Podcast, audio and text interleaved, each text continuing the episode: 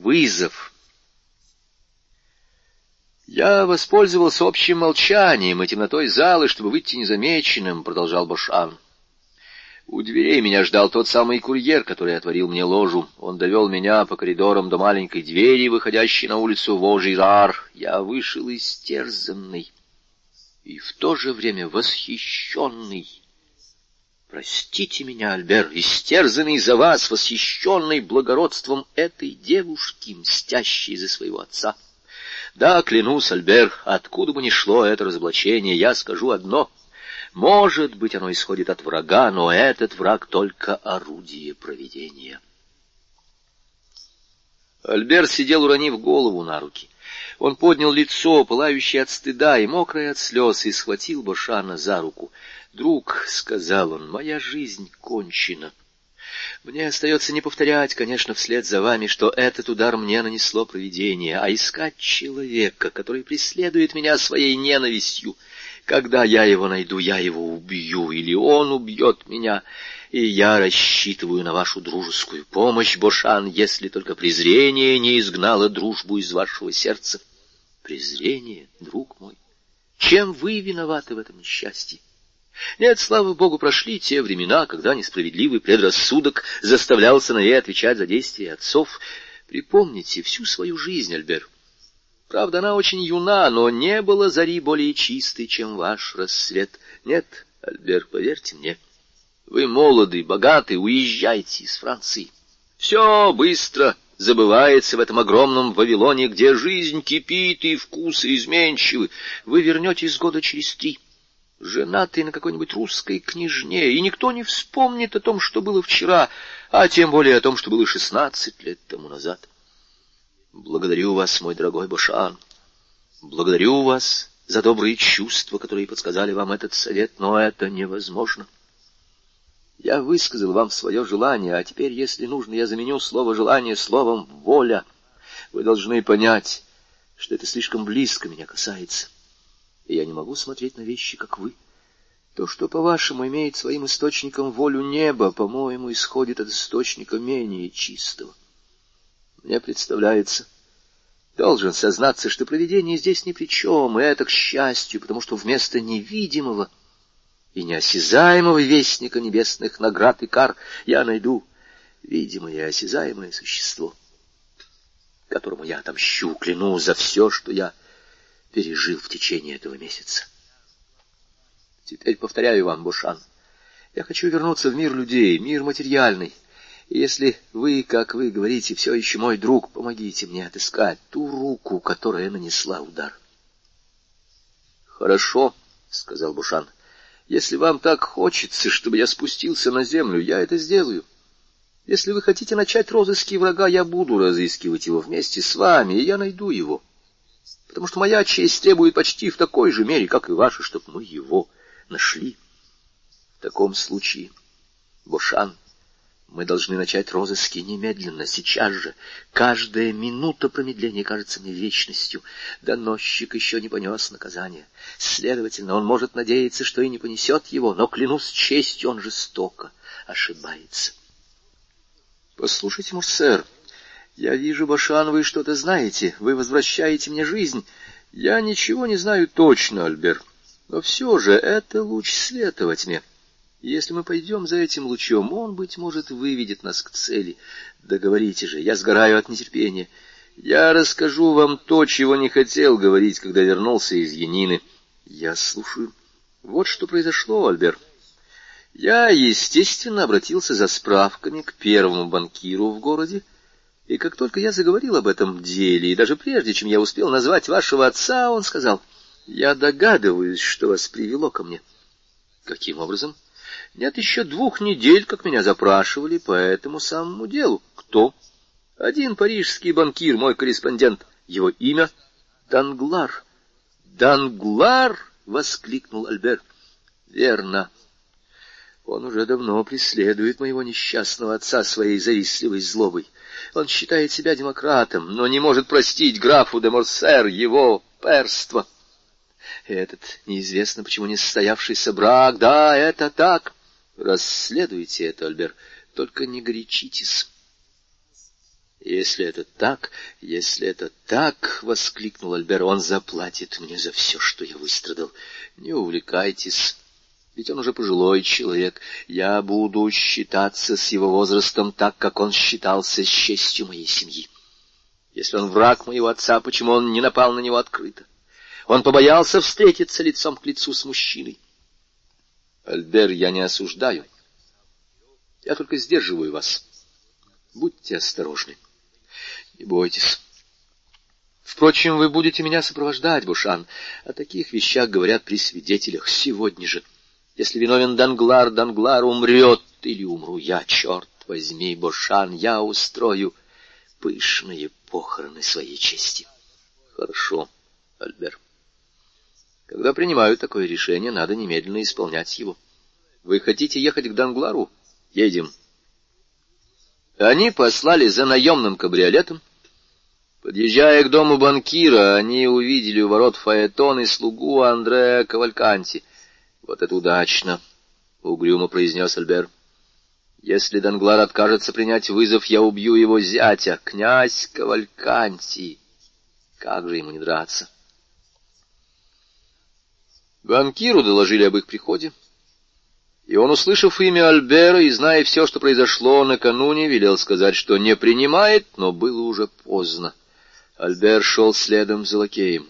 Он услышал ответ, распахнул дверь и вместе с Бошаном вошел в кабинет банкира. — Позвольте, сударь, — воскликнул тот, — разве я уже не хозяин в своем доме и не властен принимать или не принимать кого мне угодно? Мне кажется, вы забываетесь. — Нет, сударь, — холодно отвечал Альбер. «Бывают обстоятельства, когда некоторых посетителей нельзя не принимать, если не хочешь прослыть трусом. Этот выход вам, разумеется, открыт. Что вам от меня угодно, сударь?» «Мне угодно», — сказал Альбер, подходя к нему и делая вид, что не замечает Кавальканти, стоявшего у камина, «предложить вам встретиться со мной в уединенном месте, где нас никто не побеспокоит в течение десяти минут. Большего я у вас не прошу. И из двух людей, которые там встретятся, один останется на месте». Данглар побледнел. Кавальканти сделал движение. Альбер обернулся к нему. — «Пожалуйста, — сказал он, — если желаете, граф, приходите так же и вы. Вы имеете на это полное право. Вы почти уже член семьи, и я назначаю такие свидания всякому, кто пожелает явиться». Кавальканти изумленно взглянул на Данглара, и тот, сделав над собой усилие, поднялся с места и стал между ними. Выпад Альбера против Андреа возбудил в нем надежду, что этот визит вызван не той причиной, которую он предположил вначале. — «Послушайте, сударь, — сказал он Альберу, — если вы ищете ссоры с графом за то, что я предпочел его вам, то я предупреждаю вас, что передам это дело королевскому прокурору». — «Вы ошибаетесь, сударь, — сказал Альбер с мрачной улыбкой. — Мне не до свадеб.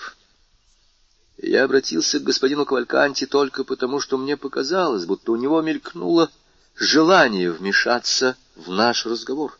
А, впрочем, вы совершенно правы. Я готов сегодня поссориться со всяким. Но будьте спокойны, господин Данглар, первенство остается за вами, сударь.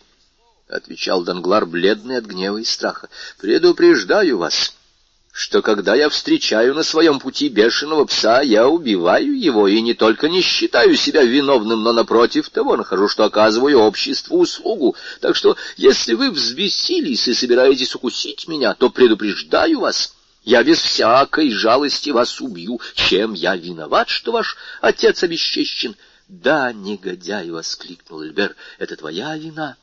Данглар отступил на шаг. «Моя вина? Моя?» — сказал он. «Да вы с ума сошли! Да разве я знаю греческую историю? Разве я разъезжал по всем этим странам? Разве это я посоветовал вашему отцу продать янинские замки, выдать...» «Молчать!» — сказал Альбер сквозь зубы. «Нет, не вы лично вызвали этот скандал. Но именно вы коварно подстроили это несчастье». «Я? Да вы! Откуда пошла огласка?» «Но мне кажется, в газете это было сказано из Янина. Откуда же еще?» «А кто писал в Янину?» «В Янину? Да, кто писал и запрашивал сведения о моем отце?» Мне кажется, что никому не запрещено писать в Янину. Во всяком случае, писало только одно лицо. Только одно? Да, и этим лицом были вы. Разумеется, я писал. Мне кажется, что если выдаешь замуж свою дочь за молодого человека, то позволительно собирать сведения о семье этого молодого человека. Это не только право, это обязанность. Вы писали, сударь, — сказал Альберт, отлично зная, какой получите ответ.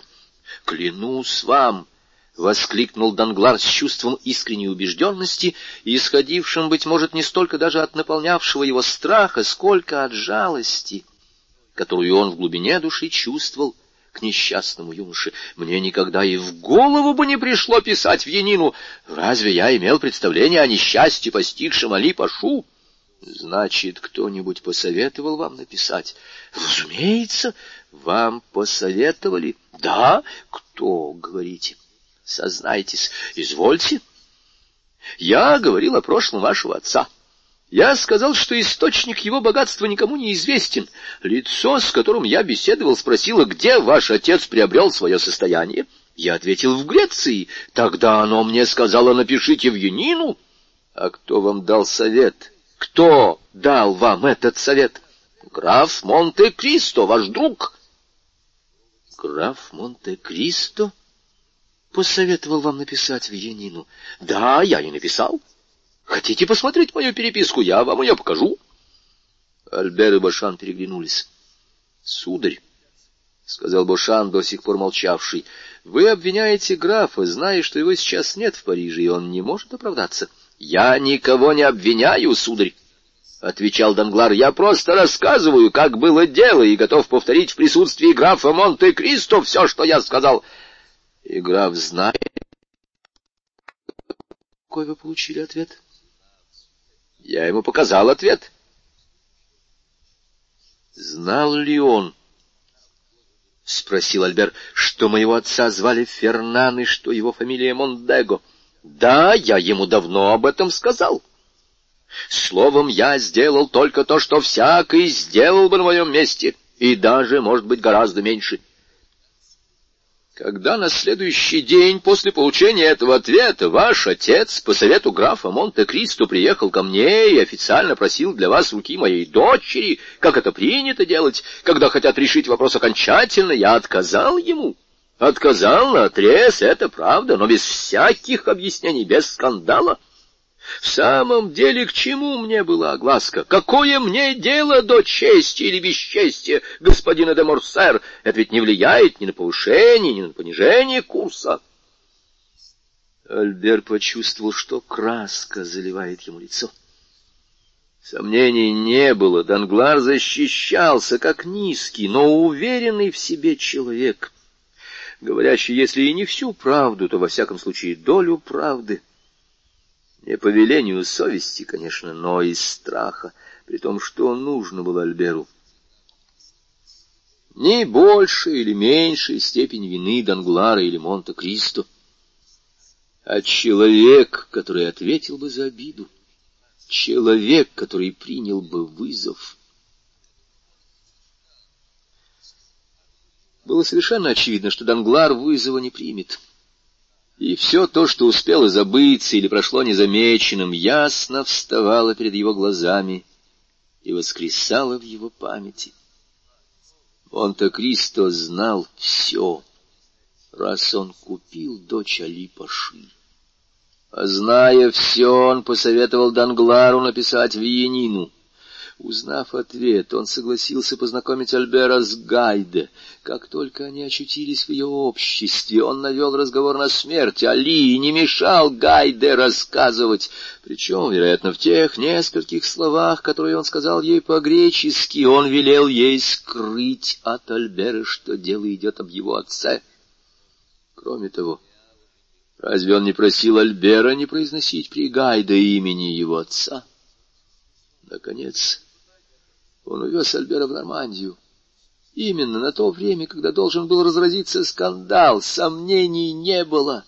Все это было сделано сознательно, и Монте-Кристо был, несомненно, в заговоре с врагами его отца. Альбер отвел Бошана в сторону и поделился с ним всеми этими соображениями. — Вы правы, — сказал тот. — Данглара во всем случившемся касается только грубая, материальная сторона этого дела. Объяснений вы должны требовать от графа Монте-Кристо. Альбер обернулся.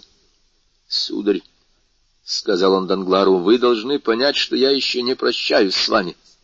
Но мне необходимо знать, насколько ваши обвинения справедливы, и чтобы удостовериться в этом, я сейчас же еду к графу Монте-Кристо.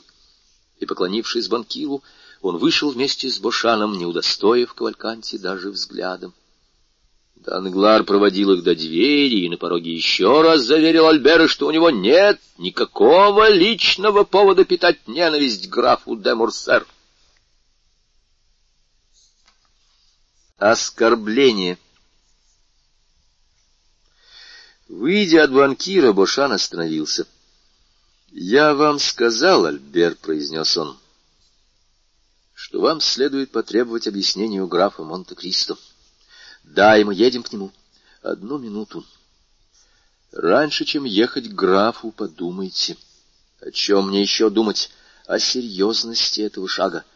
Но разве он более серьезен, чем мой визит к Данглару? — Да.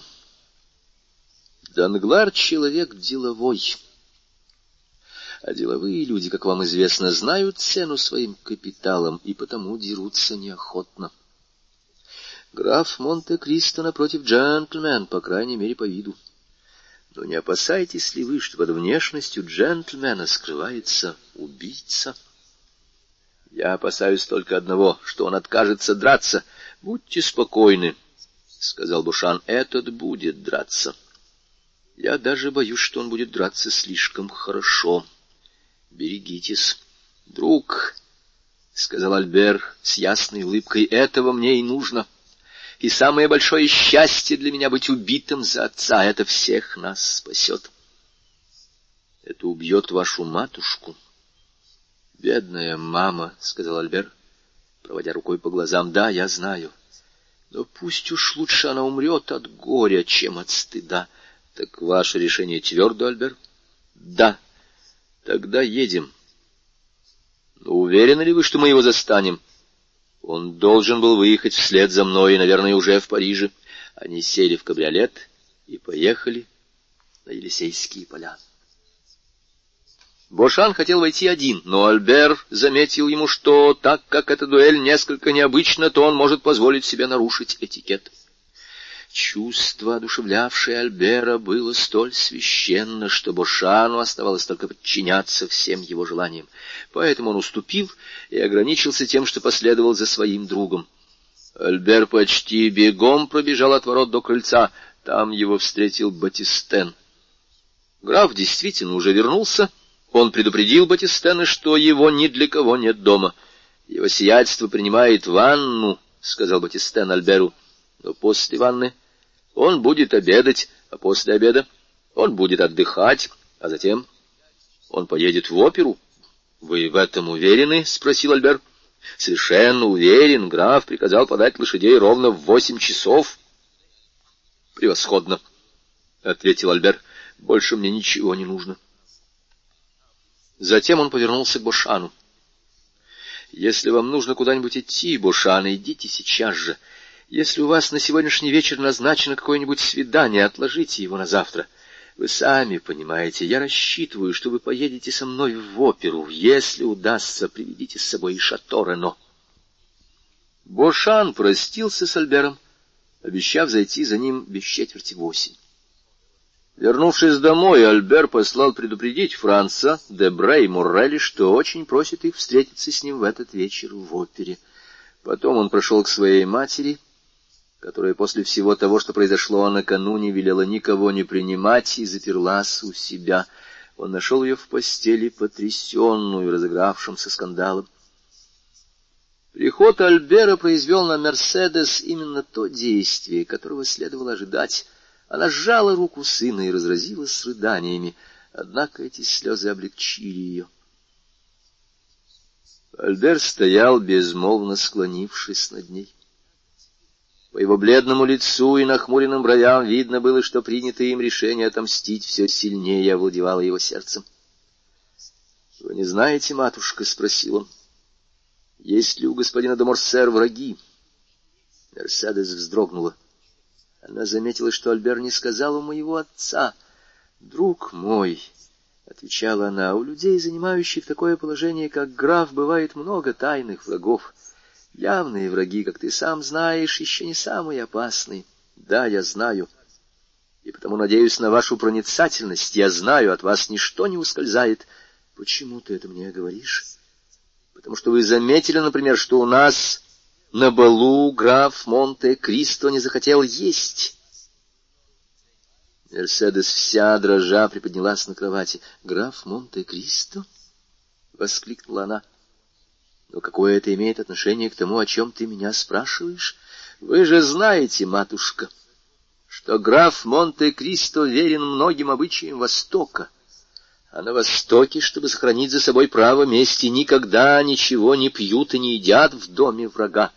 — Граф Монте-Кристо наш враг, — сказала Мерседес, побледнев как смерть. — Кто тебе это сказал? Почему? Ты бредишь, Альбер? От графа Монте-Кристо мы видели одно только внимание. Граф Монте-Кристо спас тебе жизнь, и ты сам представил нам его. Умоляю тебя, Альбер, прогони эту мысль. Я советую тебе больше того, прошу тебя, сохрани его дружбу. — Матушка, — возразил Альбер, мрачно глядя на нее, — у вас есть какая-то причина щадить этого человека. — У меня? — воскликнула Мерседес, мгновенно покраснев и становясь затем еще бледнее прежнего. — Да, — сказал Альбер, — вы просите меня пощадить этого человека, потому что мы можем ждать от него только зла, правда? Мерседес вздрогнула и вперила в сына испытующий взор. — Как ты странно говоришь, — сказала она, — откуда у тебя такое предубеждение? Что ты имеешь против графа? Три дня тому назад ты гостил у него в Нормандии, три дня тому назад я его считала, и ты сам считал его твоим лучшим другом. Ироническая улыбка мелькнула на губах Альбера. Мерседес перехватила эту улыбку, инстинктом женщины и матери угадала все, но осторожная и сильная духом она скрыла свое смущение и тревогу. Альбер молчал. Немного погодя, графиня заговорила снова. — Ты пришел узнать, как я себя чувствую, — сказала она. — Не скрою, друг мой, здоровье мое плохо. Останься со мной, Альбер, мне так тяжело одной. — Матушка, — сказал юноша, — я бы не покинул вас, если бы не спешное, неотложное дело. — Что ж делать? — ответила со вздохом Мерседес. — Иди, Альбер, я не хочу видеть тебя рабом своих материнских чувств. Альбер притворился, будто не слышал этих слов, простился с матерью и вышел. Не успел он закрыть за собой дверь, как Мерседес послала за доверенным слугой и велела ему следовать за Альбером всюду, куда бы тот ни пошел, и немедленно ей обо всем сообщать.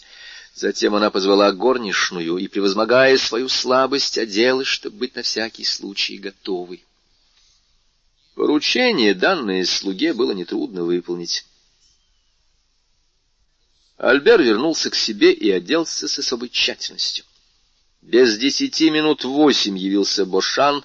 Он уже виделся с Шато-Рено, и тот обещал быть на своем месте в первых рядах кресел еще до поднятия занавеса. Молодые люди сели в карету Альбера, который, не считая нужным скрывать, куда он едет, громко приказал: в оперу, сгорая от нетерпения. Он вошел в театр еще до начала спектакля. Шато-Рено сидел уже в своем кресле. Так как Бошан обо всем его предупредил, Альберу не пришлось давать ему никаких объяснений. Поведение сына, желающего отомстить за отца, было так естественно, что Шато-Рено и не пытался его отговаривать, и ограничился заявлением, что он к его услугам. Дебре еще не было, но Альбер знал, что он редко пропускает спектакль в опере. Пока не подняли занавес, Альбер бродил по театру. Он надеялся встретить Монте-Кристо либо в коридоре, либо на лестнице.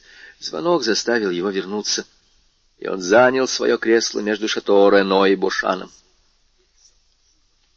Но его глаза не отрывались от ложи между колоннами, которая во время первого действия упорно оставалась закрытой. Наконец, в начале второго акта, когда Альбер уже в сотый раз посмотрел на часы, дверь ложи открылась, и Монте-Кристо, весь в черном, вошел и оперся барьер, разглядывая зрительную залу. Следом за ним вошел Моррель, ища глазами сестру и зятя. Он увидел их в ложе бельэтажа и сделал им знак. Граф, окидывая взглядом залу, заметил бледное лицо и сверкающие глаза, жадно искавшие его взгляда. Он, разумеется, узнал Альбера, но, увидев его расстроенное лицо, сделал вид, что не заметил его. Ничем не выдавая своих мыслей, он сел, вынул из футляра бинокль и стал смотреть в противоположную сторону. Но, притворяясь, что он не замечает Альбера, граф все же не терял его из виду. И когда второй акт кончился и занавес опустился, от его верного и безошибочного взгляда не ускользнуло, что Альбер вышел из портера в сопровождении обоих своих друзей. Вслед затем его лицо мелькнуло в дверях соседней ложи. Граф чувствовал, что гроза приближается, и когда он услышал, как повернулся ключ в двери его ложи, то хотя он в ту минуту с самым веселым видом разговаривал с Моррелем, он уже знал, чего ждать, и был ко всему готов. Дверь отворилась. Только тогда граф обернулся и увидал Альбера, бледного и дрожащего. Позади него стояли Бошан и Шато-Рено. «А, вот и мой всадник прискакал!» — воскликнул он с той ласковой учтивостью, которая обычно отличала его приветствие от условной светской любезности. «Добрый вечер, господин де Морсер!» И лицо этого человека, так превосходно собой владевшего, было полно приветливости. Только тут Моррель вспомнил о полученном им от виконта письме, в котором тот, ничего не объясняя, просил его быть вечером в опере. И он понял, что сейчас произойдет. Мы пришли не для того, чтобы обмениваться лицемерными любезностями или лживыми выражениями дружбы, — сказал Альбер. — Мы пришли требовать объяснения, граф. Он говорил, стиснув зубы, голос его прервался. — Объяснение в опере? — сказал граф тем спокойным тоном и с тем пронизывающим взглядом, по которому узнается человек, неизменно в себе уверенный. Хоть я и мало знаком с парижскими обычаями, мне все же кажется, сударь, что это не место для объяснений. Однако, если человек скрывается, — сказал Альбер, — если к нему нельзя проникнуть, потому что он принимает ванну, обедает или спит, приходится говорить с ним там, где его встретишь. — Меня не так трудно застать, — сказал Монте-Кристо. — Не далее, как вчера, сударь, если память мне не изменяет, вы были моим гостем. — Вчера, сударь, — сказал Альбер, теряя голову, — я был вашим гостем, потому что не знал, кто вы такой. При этих словах Альбер возвысил голос, чтобы его могли слышать в соседних ложах и в коридоре. И в самом деле, заслышав ссору, сидевшие в ложах обернулись, а проходившие по коридору остановились за спиной у Бошана и Шато-Рено. — Откуда вы явились, сударь? — сказал Монте-Кристо, не выказывая никакого волнения. Вы, по-видимому, не в своем уме. У меня достаточно ума, чтобы понимать ваше коварство и заставить вас понять, что я хочу вам отомстить за него, — сказал вне себя Альбер. — Милостивый государь, я вас не понимаю, — возразил Монте-Кристо. — И во всяком случае я нахожу, что вы слишком громко говорите. Я здесь у себя, милостивый государь. Здесь только я имею право повышать голос. Уходите. И Монте-Кристо повелительным жестом указал Альберу на дверь. — Я заставлю вас самого выйти отсюда, — возразил Альбер, судорожно комкая в руках перчатку, с которой граф не спускал глаз. — Хорошо, — спокойно сказал Монте-Кристо. — Я вижу, вы ищете ссоры, сударь. Но позвольте вам дать совет и постарайтесь его запомнить. Плохая манера сопровождать вызов шумом. Шум не для всякого удобен, господин де Морсер. При этом имени ропот пробежал среди свидетелей этой сцены. Со вчерашнего дня имя Морсера было у всех на устах. Альбер лучше всех и прежде всех понял намек и сделал движение, намереваясь бросить перчатку в лицо графу, но Моррель остановил его руку, в то время как Бошан и Шато-Рено, боясь, что эта сцена перейдет границы дозволенного, схватили его за плечи. Но Монте-Кристо, не вставая с места, протянул руку и выхватил из судорожно сжатых пальцев Альбера влажную и смятую перчатку. — Сударь, — сказал он грозным голосом, — я считаю, что эту перчатку вы мне бросили. Я верну вам ее вместе с пулей. Теперь извольте выйти отсюда. Не то я позову своих слуг и велю вас вышвырнуть за дверь. Шатаясь, как пьяный, с налитыми кровью глазами, Альбер отступил на несколько шагов. Моррель воспользовался этим и закрыл дверь. Монте-Кристо снова взял бинокль и поднес его к глазам, словно ничего не произошло. Сердце этого человека было отлито из бронзы, а лицо высечено из мрамора. Моррель наклонился к графу. «Что вы ему сделали?» — шепотом спросил он. «Я? Ничего. По крайней мере, лично», — сказал Монте-Кристо. «Однако эта странная сцена должна иметь причину. После скандала с графом де Морсер несчастный юноша сам не свой. Разве вы имеете к этому отношение? Гайде сообщила палате о предательстве его отца. Да, я слышал, что гречанка, ваша невольница, которую я видел с вами в этой ложе, дочь Али Паши, — сказал Моррель. Но я не верил. Однако это правда. Теперь я все понимаю, — сказал Моррель. Эта сцена была подготовлена заранее. Почему вы думаете? Я получил записку от Альбера с просьбой быть сегодня в опере. Он хотел, чтобы я был свидетелем того оскорбления, которое он собирался вам нанести. — Очень возможно, — невозмутимо сказал Монте-Кристо. — Но как вы с ним поступите? — С кем? — С Альбером. — Как я поступлю с Альбером, Максимилиан? — сказал тем же тоном Монте-Кристо. — Так же верно, как то, что я вас вижу и жму вашу руку. Завтра утром я убью его. Вот как я с ним поступлю. Моррель, в свою очередь, пожал руку Монте-Кристо и, вздрогнув, почувствовал, что эта рука холодна и спокойна. — Ах, граф, — сказал он, — его отец так его любит. — Только не говорите мне этого! — воскликнул Монте-Кристо в первый раз, обнаруживая, что он тоже может испытывать гнев, а то я убью его не сразу. Моррель, пораженный, выпустил руку Монте-Кристо. — Граф, граф, — сказал он, — дорогой Максимилиан, — прервал его граф, — послушайте, как Дюпре очаровательно поет эту арию. О, Матильда, кумир души моей! Представьте, я первый открыл в Неаполе Дюпре и первый аплодировал ему. Браво, браво! Моррель понял, что больше говорить не о чем, и замолчал. Через несколько минут действие кончилось, и занавес опустился, в дверь постучали. — Войдите, — сказал Монте-Кристо, и в голосе его не чувствовалось ни малейшего волнения. Вошел Бошан. — Добрый вечер, господин Бошан, — сказал Монте-Кристо, как будто он в первый раз за этот вечер встречался с журналистом. — Садитесь, пожалуйста. Бошан поклонился, вошел и сел. — Граф, — сказал он Монте-Кристо, — я, как вы, вероятно, заметили, только что сопровождал господина де Морсер. — Из чего можно сделать вывод, — смеясь ответил Монте-Кристо, — что вы вместе обедали? — Я рад видеть, господин Бошан, что вы были более воздержаны, чем он. — Граф, — сказал Бошан, — я признаю, что Альбер был неправ, выйдя из себя, и приношу вам за это свои личные извинения. Теперь, когда я принес вам извинения от своего имени, повторяю это, граф, я надеюсь, что вы, как благородный человек, не откажетесь дать мне кое-какие объяснения по поводу ваших сношений с жителями Янины.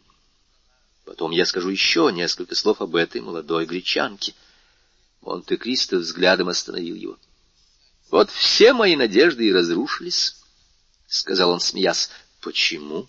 — спросил Бошан. — Очень просто. Вы все поспешили наградить меня репутацией эксцентричного человека. По-вашему, я не то Лара, не то Манфред, не то лорд Рутвен. Затем, когда моя эксцентричность вам надоела, вы портите созданный вами тип и хотите сделать из меня самого банального человека. Вы требуете, чтобы я стал пошлым, вульгарным. Словом, вы требуете от меня объяснений. Помилуйте, господин Бошан, вы надо мной смеетесь. Однако...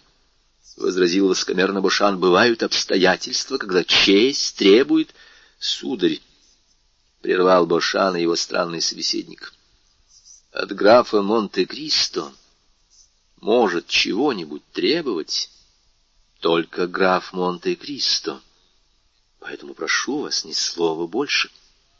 Я делаю, что хочу, господин Бошан, и, поверьте, это всегда прекрасно сделано. — Сударь, — отвечал Бошан, — так не отделываются от порядочных людей. Честь требует гарантий. — Сударь, я сам живая гарантия, — невозмутимо возразил Монте-Кристо, но глаза его угрожающе вспыхнули. — У нас обоих течет в жилах кровь, которую мы не прочь пролить. Вот наша взаимная гарантия. Передайте этот ответ виконту и скажите ему, что завтра утром, прежде чем пробьет десять, я узнаю цвет его крови. — В таком случае, — сказал Бошан, — мне остается обсудить условия поединка.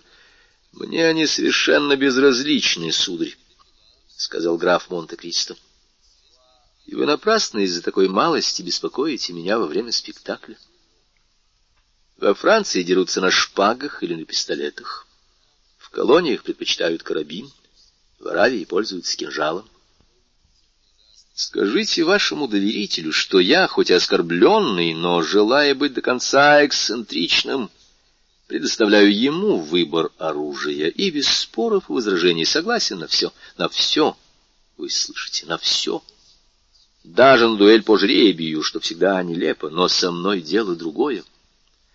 Я уверен, что выйду победителем. Вы уверены? — повторил Бошан, растерянно глядя на графа. — Да, разумеется, — сказал Монте-Кристо, пожимая плечами. — Иначе я не принял бы вызова господина де Морсер. Я убью его. Так должно быть и так будет. Прошу вас только дать мне сегодня знать о месте встречи и роде оружия. Я не люблю заставлять себя ждать. — На пистолетах. В восемь часов утра в Венсенском лесу. — сказал Бошан, не понимая, имеет ли он дело с дерзким фанфароном или со сверхъестественным существом. — Отлично, сударь, — сказал Монте-Кристо. — Теперь, раз мы обо всем уговорились, разрешите мне, пожалуйста, слушать спектакль и посоветуйте вашему другу Альберу больше сюда не возвращаться. Непристойное поведение только повредит ему. Пусть он едет домой и ложится спать. Бошан ушел в полном недоумении. — А теперь, — сказал Монте-Кристо, оборачиваясь к Моррелю, — могу ли я рассчитывать на вас? — Разумеется, — сказал Моррель. — Вы можете мной вполне располагать, граф, но все же... — Что? — Мне было бы очень важно, граф, знать истинную причину. — Другими словами, вы отказываетесь? — Отнюдь нет. — Истинная причина, — повторил граф, — этот юноша сам действует вслепую и не знает ее. Истинная причина известна лишь Богу и мне. Но я даю вам честное слово, Моррель, что Бог, которому она известна, будет за нас. — Этого достаточно, граф, — сказал Моррель. — Кто будет вашим вторым секундантом? Я никого в Париже не знаю, кому мог бы оказать эту честь, кроме вас, Моррель, и вашего зятя Эммануэля. Думаете ли вы, что Эммануэль согласится оказать мне эту услугу? Я отвечаю за него, как за самого себя, граф. Отлично. Это все, что мне нужно. Значит, завтра в семь часов утра у меня мы явимся. Тише. Занавес поднимают. Давайте слушать. Я никогда не пропускаю ни одной ноты этого действия. Чудесная опера «Вильгельм Тель». Ночь Граф Монте-Кристо по своему обыкновению подождал, пока Дюпре спел свою знаменитую арию «За мной», и только после этого встал и вышел из ложи. Моррель простился с ним у выхода, повторив обещание явиться к нему вместе с Эммануэлем ровно в семь часов утра. Затем все такой же улыбающийся и спокойный граф сел в карету. Пять минут спустя он был уже дома. Но надо было не знать графа, чтобы не услышать сдержанной ярости в его голосе, когда он, входя к себе, сказал: «Али, Али, мои пистолеты с рукоятью слоновой кости». Али принес ящик, и граф стал заботливо рассматривать оружие, что было вполне естественно для человека, доверяющего свою жизнь кусочку свинца. Это были пистолеты особого образца, которые Монте-Кристо заказал, чтобы упражняться в стрельбе дома. Для выстрела достаточно было пистона, и, находясь в соседней комнате, нельзя было заподозрить, что граф, как говорят стрелки, набивает себе руку. Он только что взял в руку оружие и начал вглядываться в точку прицела на железной дощечке, служившей ему мишенью, как дверь кабинета отворилась, и вошел Батистен. Но раньше, чем он успел открыть рот, граф заметил в полумраке за растворенной дверью женщину под вуалью, которая вошла вслед за Батистеном. Она увидела в руке графа пистолет, увидела, что на столе лежат две шпаги, и бросилась в комнату. Батистен вопросительно взглянул на своего хозяина. Граф сделал ему знак, Батистен вышел и закрыл за собой дверь. — Кто вы такая, сударыня? — сказал граф женщине под вуалью. Незнакомка окинула взглядом комнату, чтобы убедиться, что они одни. Потом склонилась так низко, как будто хотела упасть на колени, и с отчаянной мольбой сложила руки. — Эдмон, — сказала она, — вы не убьете моего сына. Граф отступил на шаг, тихо вскрикнул и выронил пистолет. — Какое имя вы произнесли, госпожа де Морсер? — сказал он. — Ваше! — воскликнула она, откидывая вуаль. — Ваше! Которое, может быть, я одна не забыла. — Эдмон, к вам пришла не госпожа де Морсер. К вам пришла Мерседес. — Мерседес умерла, сударыня, — сказал Монте-Кристо. — Я больше не знаю женщины, носящей это имя. Мерседес жива. Мерседес все помнит. Она единственная узнала вас, чуть только увидела. И даже еще не видев, по одному вашему голосу, Эдмон, по звуку вашего голоса. И с тех пор она следует за вами по пятам, она следит за вами. Она боится вас, и ей не нужно было доискиваться, чья рука нанесла удар графу де Морсер.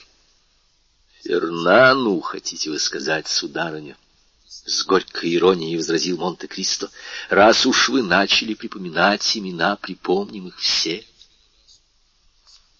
Монте-Кристо произнес имя Фернан с такой ненавистью, что Мерседес содрогнулась от ужаса. — Вот видите, Эдмон, что я не ошиблась, — воскликнула она, — и что я недаром сказала вам: пощадите моего сына. — А кто вам сказал, сударыня, что я враг вашему сыну? — Никто. Но все матери ясновидящие. Я все угадала, я поехала за ним в оперу, спряталась в ложе и видела все. — В таком случае, сударыня, вы видели, что сын Фернана публично оскорбил меня, — сказал Монте-Кристо с ужасающим спокойствием. — Жальтесь, вы видели... продолжал граф, — что он бросил бы мне в лицо перчатку, если бы один из моих друзей, господин Моррель, не схватил его за руку. Выслушайте меня. Мой сын также разгадал вас. Несчастье, постигшее его отца, он приписывает вам. — Сударыня, — сказал Монте-Кристо, — вы ошибаетесь. Это не несчастье, это возмездие. Не я нанес удар господину де Морсер, его карает провидение, «А почему вы хотите подменить собой провидение?» — воскликнула Мерседес. «Почему вы помните, когда оно забыло? Какое дело вам, Эдмондо, Янина и ее визиря? Что сделал вам Фернан Мондего, предав Али Тибелина?» «Верно, сударыня», — отвечал Монте-Кристо. «И все это касается только французского офицера и дочери Василики. Вы правы. Мне до этого нет дела. И если я поклялся отомстить, то не французскому офицеру и не графу де Морсер, а рыбаку Фернану, мужу каталанки Мерседес». «Какая жестокая месть за ошибку, на которую меня толкнула судьба!» — воскликнула графиня. «Ведь виновата я, Эдмон. Если вы должны мстить, так мстите мне, у которой не хватило сил перенести ваше отсутствие и свое одиночество». «А почему я отсутствовал?» — воскликнул Монте-Кристо. «Почему вы были одиноки?» «Потому что вас арестовали, Эдмон. Потому что вы были в тюрьме. А почему я был арестован? Почему я был в тюрьме?» «Этого я не знаю», — сказал Мерседес. «Да, вы этого не знаете, сударыня. По крайней мере, надеюсь, что не знаете. Но я вам скажу. Я был арестован. Я был в тюрьме потому, что накануне того самого дня, когда я должен был на вас жениться, в беседке резерва человек по имени Данглар написал это письмо, которое рыбак Фернан взялся лично отнести на почту». И Монте-Кристо, подойдя к столу, открыл ящик, вынул из него пожелтевшую бумажку, исписанную выцветшими чернилами, и положил ее перед Мерседес.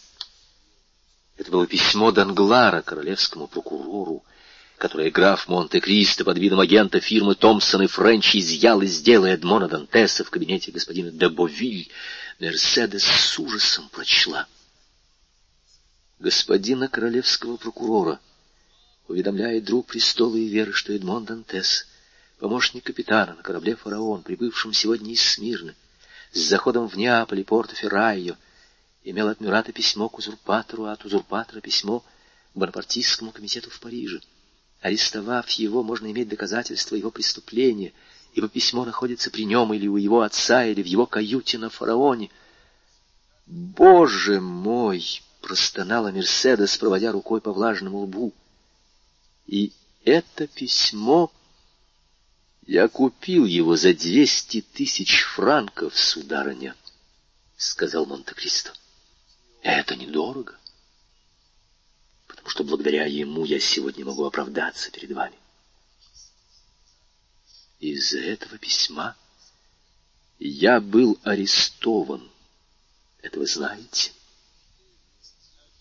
Но вы не знаете, сударыня, сколько времени длилось мое заточение. Вы не знаете, что я четырнадцать лет томился в четверти лье от вас, в темнице замка Иф. Вы не знаете, что четырнадцать долгих лет я ежедневно повторял клятву мщения, которую я дал себе в первый день, а между тем мне не было известно, что вы вышли замуж за Фернана, моего доносчика, и что мой отец умер, умер от голода». Мерседес пошатнулась. «Боже милосердный!» — воскликнула она. «Но когда я вышел из тюрьмы, в которой пробыл четырнадцать лет, я узнал все это. И вот почему жизнью Мерседес и смертью отца я поклялся отомстить Фернану, и я мщу ему». «И вы уверены, что на вас донес несчастный Фернан?» «Клянусь вам спасением своей души, сударыня. Он это сделал. Впрочем, это немногим гнуснее, чем французскому гражданину продаться англичанам, испанцу по рождению сражаться против испанцев, офицеру на службе у Али предать и убить Али. Что по сравнению с этим письмо, которое я вам показал? Уловка влюбленного, которую я это признаю и понимаю, должна простить женщина, вышедшая замуж за этого человека, но которую не прощает тот, чьей невестой она была. Французы не отмстили предателю, испанцы не расстреляли предателя. Али, лежа в своей могиле, не наказал предателя, но я, преданный им, уничтоженный, тоже брошенный в могилу, я милостью Бога вышел из этой могилы. Я пред Богом обязан отомстить. Я посланным для мести, и вот я здесь. Несчастная женщина закрыла лицо руками и, как подкошенная, упала на колени. «Простите, Эдмон», — сказала она, — «простите ради меня, ради моей любви к вам». Достоинство замужней женщины остановило порыв истерзанного сердца. Чело ее склонилось почти до самого пола. Граф бросился к ней и поднял ее. И вот, сидя в кресле, она своими затуманенными от слез глазами посмотрела на мужественное лицо Монте-Кристо, на котором еще лежал грозный отпечаток страданий и ненависти. — Не истребить этот проклятый род! — прошептал он. Слушаться Бога, который повелевает мне покарать его. Нет, не могу. Эдмон, с отчаянием сказала несчастная мать, Боже мой, я называю вас Эдмоном, почему вы не называете меня Мерседес? Мерседес, повторил Монте-Кристо. Да, вы правы. Мне еще сладостно произносить это имя. И сегодня, впервые после стольких лет, оно звучит так внятно на моих устах. Мерседес. Я повторял ваше имя со вздохами тоски, со стонами боли, с хрипом отчаяния. Я произносил его, коченея от холода, скорчившись на тюремной соломе. Я произносил его, изнемогая от жары, катаясь по каменному полу моей темницы. Мерседес, я должен отомстить, потому что четырнадцать лет я страдал. Четырнадцать лет проливал слезы, я проклинал. Говорю вам, Мерседес, я должен отомстить. И граф, страша, что он не устоит перед просьбами той, которую он так любил, призывал воспоминания на помощь своей ненависти. — Так отомстите, Эдмон! — воскликнула несчастная мать. Отомстите виновным, отомстите ему, отомстите мне, но не мстите моему сыну. — В Священном Писании сказано, — ответил Монте-Кристо, — вина отцов падет на их детей до третьего и четвертого колена. Если Бог сказал эти слова своему пророку, то почему же мне быть милосерднее Бога? Потому что Бог владеет временем и вечностью, а у человека их нет. Из груди Монте-Кристо вырвался не то стон, не то рычание, и он прижал ладони к вискам. — Эдмон, — продолжал Мерседес, простирая руки к графу, — с тех пор, как я вас знаю, я преклонялась перед вами, я чтила вашу память. Эдмон, друг мой! Не омрачайте этот благородный и чистый образ, навеки запечатленный в моем сердце. Эдмон, если бы вы знали, сколько молитв я вознесла за вас Богу, пока я еще надеялась, что вы живы, и с тех пор, как поверила, что вы умерли. Да, умерли. Я думала, что ваш труп погребен в глубине какой-нибудь мрачной башни.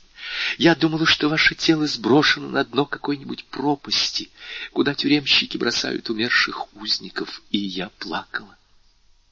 Что могла я сделать для вас, Эдмон? Как не молиться и плакать? Послушайте меня. Десять лет подряд я каждую ночь видела один и тот же сон. Ходили слухи, будто вы пытались бежать, заняли место одного из заключенных, завернулись в саван покойника, и будто этот живой труп сбросили с высоты замка Иф. И только услышав крик, который вы испустили, падая на камни, ваши могильщики, оказавшиеся вашими палачами, поняли подмен. Эдмон, клянусь вам жизнью моего сына, за которого я вас молю, десять лет я каждую ночь видела во сне людей, сбрасывающих что-то неведомое и страшное с вершины скалы. Десять лет я каждую ночь слышала ужасный крик, от которого просыпалась вся дрожа и леденея. И я, Эдмон, поверьте мне, как не тяжка моя вина, я тоже много страдала. А чувствовали ли вы, что ваш отец умирает вдали от вас? — воскликнул Монте-Кристо. — Терзались ли вы мыслью о том, что любимая женщина отдает свою руку вашему сопернику в то время, как вы задыхаетесь на дне пропасти? — Нет, — прервала его Мерседес, — но я вижу, что тот, кого я любила, готов стать убийцей моего сына.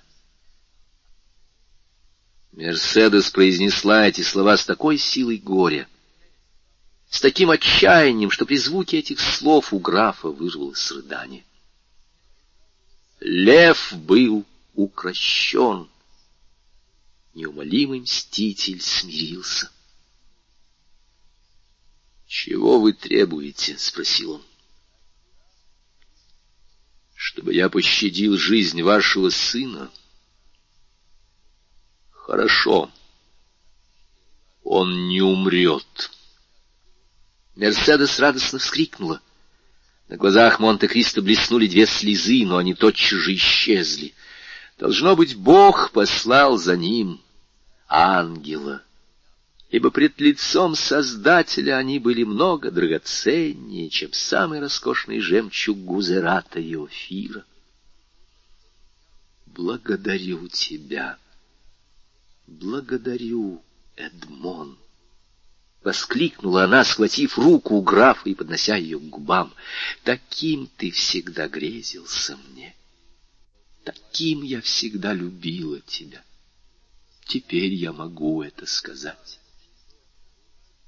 Тем более, — отвечал Монте-Кристо, — что вам уже недолго любить бедного Эдмона.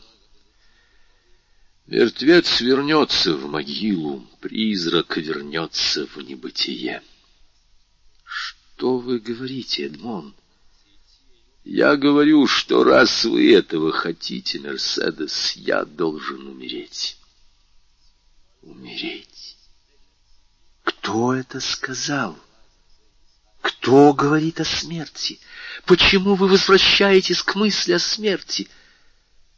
Неужели вы думаете, что оскорбленный публично, при всей зале, в присутствии ваших друзей и друзей вашего сына, вызванный на дуэль мальчиком, который будет гордиться моим прощением как своей победой, неужели вы думаете, что я могу остаться жить? После вас, Мерседес, я больше всего на свете любил самого себя, то есть мое достоинство, ту силу, которая возносила меня над людьми. В этой силе была моя жизнь. Одно ваше слово сломило ее. Я должен умереть. Но ведь эта дуэль не состоится, Эдмон, раз вы прощаете. Она состоится, сударыня, — торжественно заявил Монте-Кристо. Только вместо крови вашего сына, которая должна была обогреть землю, прольется моя. Мерседес громко вскрикнула и бросилась к Монте-Кристо, но вдруг остановилась. — Эдмон, — сказала она, — Есть Бог на небе. Раз вы живы, раз я снова вас вижу, я уповаю на Него всем сердцем своим. В чаянии Его помощи я полагаюсь на ваше слово. Вы сказали, что мой сын не умрет. Да, Эдмон?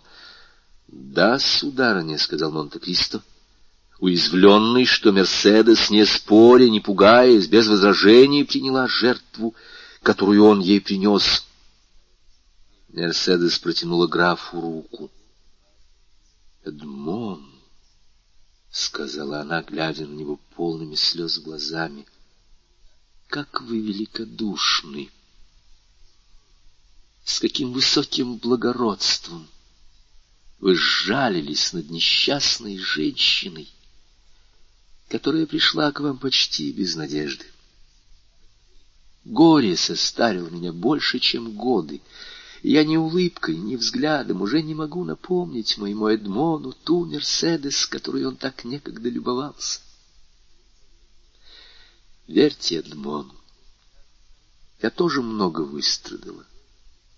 Тяжело чувствовать, что жизнь проходит, а в памяти не остается ни одного радостного мгновения, в сердце ни единой надежды.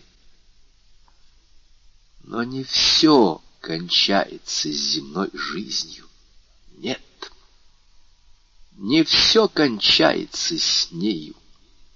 Я это чувствую всем, что еще не умерло в моей душе. Я повторяю вам, Эдмон, это прекрасно, это благородно, это великодушно простить так, как вы простили. Вы это говорите, Мерседес, и все же вы не знаете всей тяжести моей жертвы. Что, если бы Всевышний, создав мир, оплодотворив хаос, не завершил сотворение мира, дабы уберечь ангела от тех слез, которые наши злодеяния должны были исторгнуть из его бессмертных очей? Что, если бы, все обдумав, все создав, готовый возрадоваться своему творению, Бог погасил солнце и столкнул мир в вечную ночь? Вообразите это, и вы поймете. Нет, вы и тогда не поймете, что я теряю, расставаясь сейчас с жизнью. Мерседес взглянула на графа с изумлением, восторгом и благодарностью. Монте-Кристо опустил голову на дрожащие руки, словно его чело изнемогало под тяжестью его мыслей. — Эдмон, — сказала Мерседес, — мне остается сказать вам только одно слово.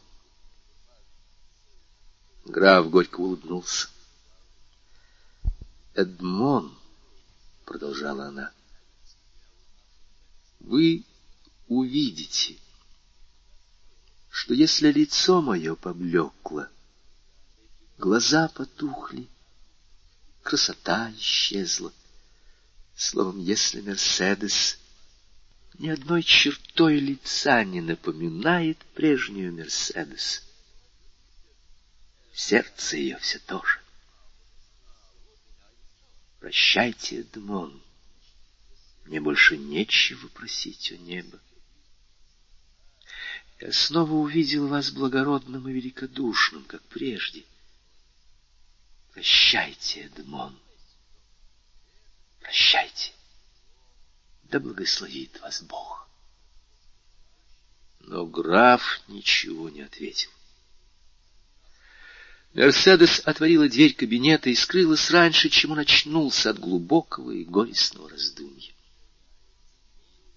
Часы дома инвалидов пробили час, когда граф Монте-Кристо, услышав шум кареты, уносившей госпожу де Морсер по Елисейским полям, поднял голову. «Безумец!» — сказал он. «Зачем в тот день, когда я решил мстить, не вырвал я сердце из своей груди?» Дуэль. После отъезда Мерседес дом Монте-Кристо снова погрузился во мрак. Вокруг него и в нем самом все замерло. Его деятельный ум охватило оцепенение, как охватывает сон утомленное тело. «Неужели?» — говорил он себе, меж тем, как лампы и свечи грустно догорали, а в прихожей с нетерпением ждали усталые слуги. «Неужели это здание, которое так долго строилось, которое воздвигалось с такой заботой и с таким трудом, рухнуло в один миг от одного слова, от дуновения? Я, который считал себя выше других людей, который так гордился собой, который был жалким ничтожеством в темнице замка Иф и достиг величайшего могущества, завтра превращусь в горсть праха. Мне жаль не жизни. Если смерть — тот отдых, к которому все стремится, которого жаждут все страждущие, тот покой материи, о котором я так долго вздыхал, навстречу которому я шел по мучительному пути голода, когда в моей темнице появился Фария. Что для меня смерть? Чуть больше покоя, чуть больше тишины. Нет, мне жаль не жизни. Я сожалею о крушении моих замыслов, так медленно зревших, так тщательно воздвигавшихся.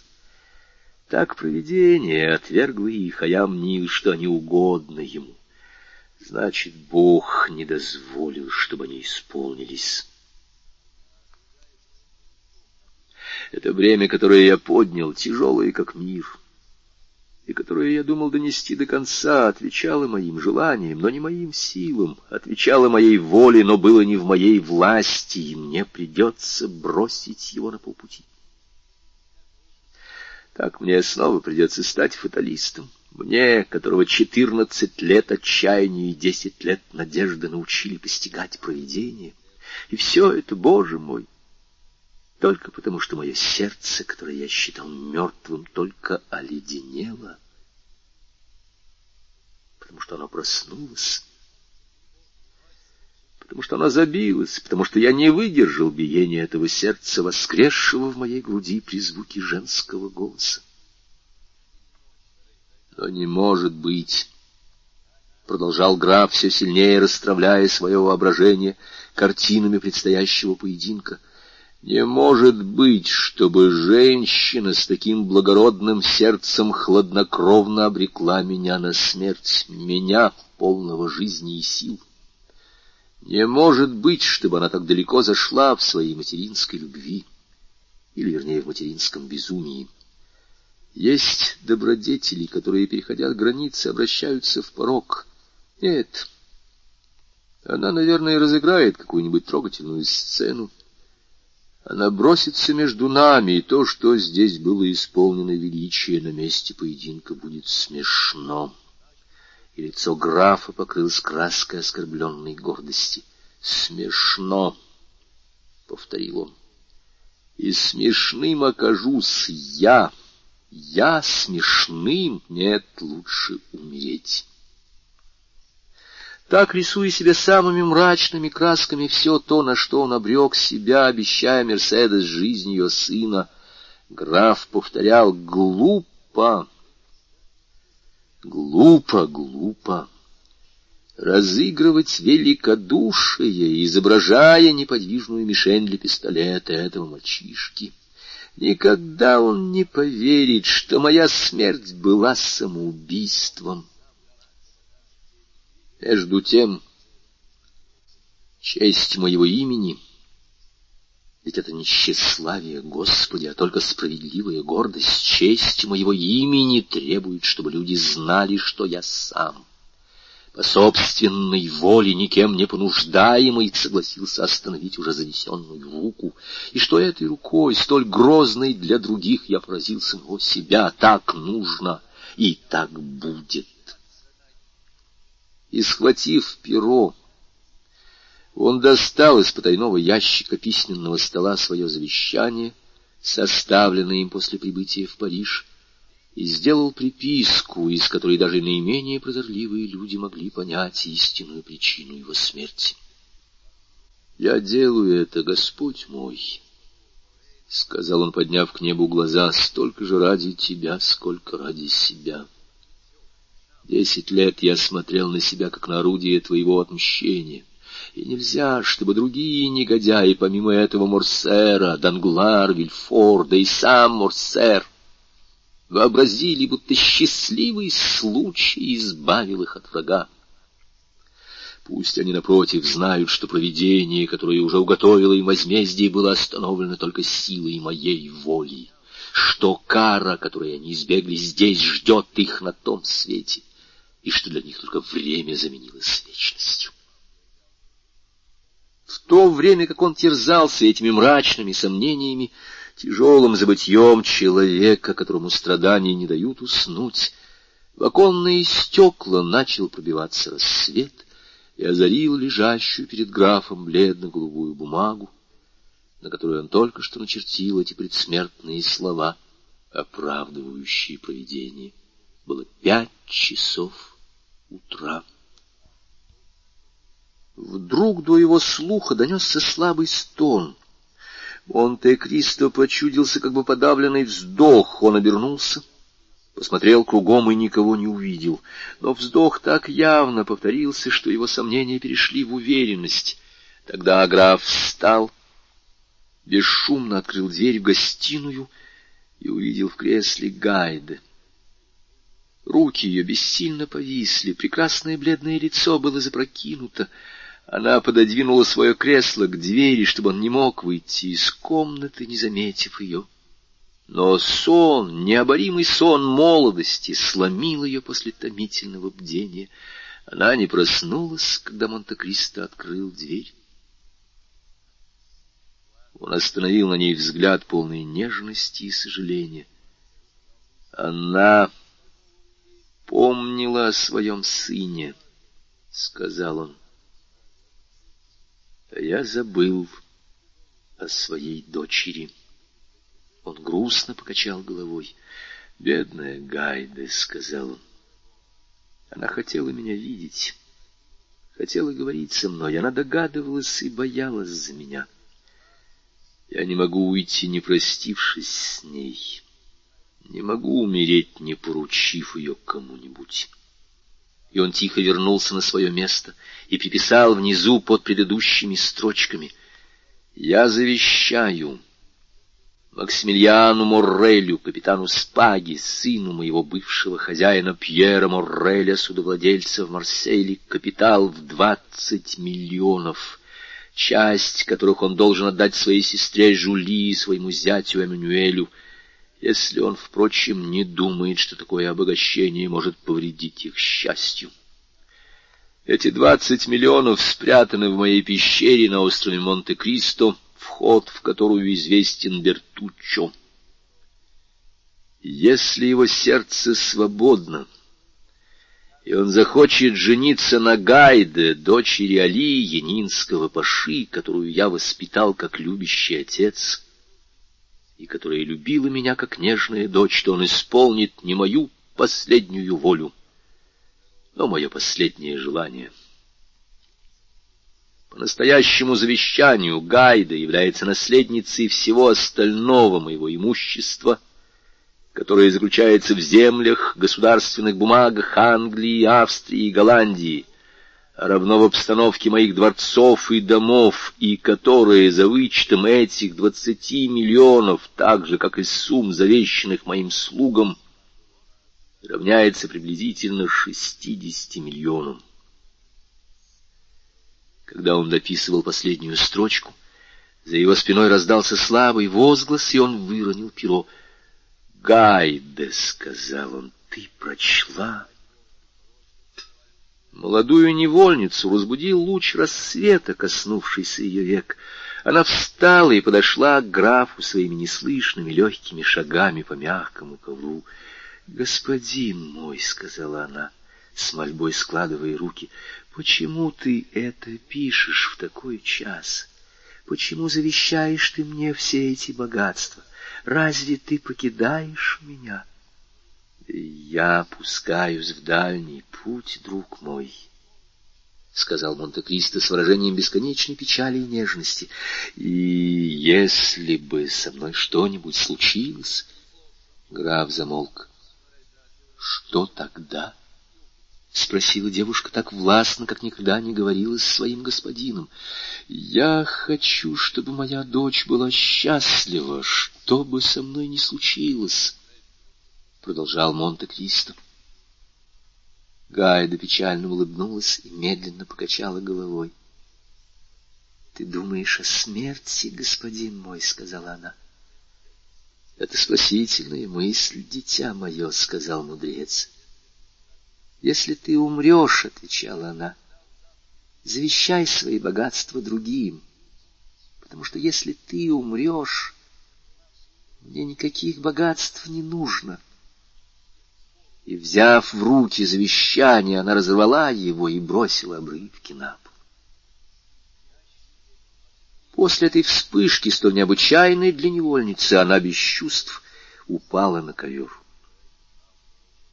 Монте-Кристо нагнулся, поднял ее на руки и, глядя на это прекрасное, побледневшее лицо, на сомкнутые длинные ресницы, на недвижимое и беспомощное тело, он впервые подумал, что, может быть, она любит его не только как дочь. «Может быть», — прошептал он с глубокой печалью, — «я еще узнал бы счастье». Он отнес бесчувственную Гайду в ее комнаты и поручил ее заботам служанок. Вернувшись в свой кабинет, дверь которого он на этот раз быстро запер за собой, он снова написал завещание. Не успел он кончить, как послышался стук кабриолета, въезжающего во двор. Он-то Кристо подошел к окну и увидел Максимилиана и Эммануэля. — Отлично, — сказал он. — Я кончил как раз вовремя. И он запечатал завещание тремя печатями. Минуту спустя он услышал в гостиной шаги и пошел отпереть дверь. Вошел Моррель. Он приехал на двадцать минут раньше назначенного времени. — Быть может, я приехал немного рано, граф, — сказал он, — но признаюсь вам откровенно, что не мог заснуть ни на минуту, как мои домашние. Я должен был увидеть вас, вашу спокойную уверенность, чтобы снова стать самим собой.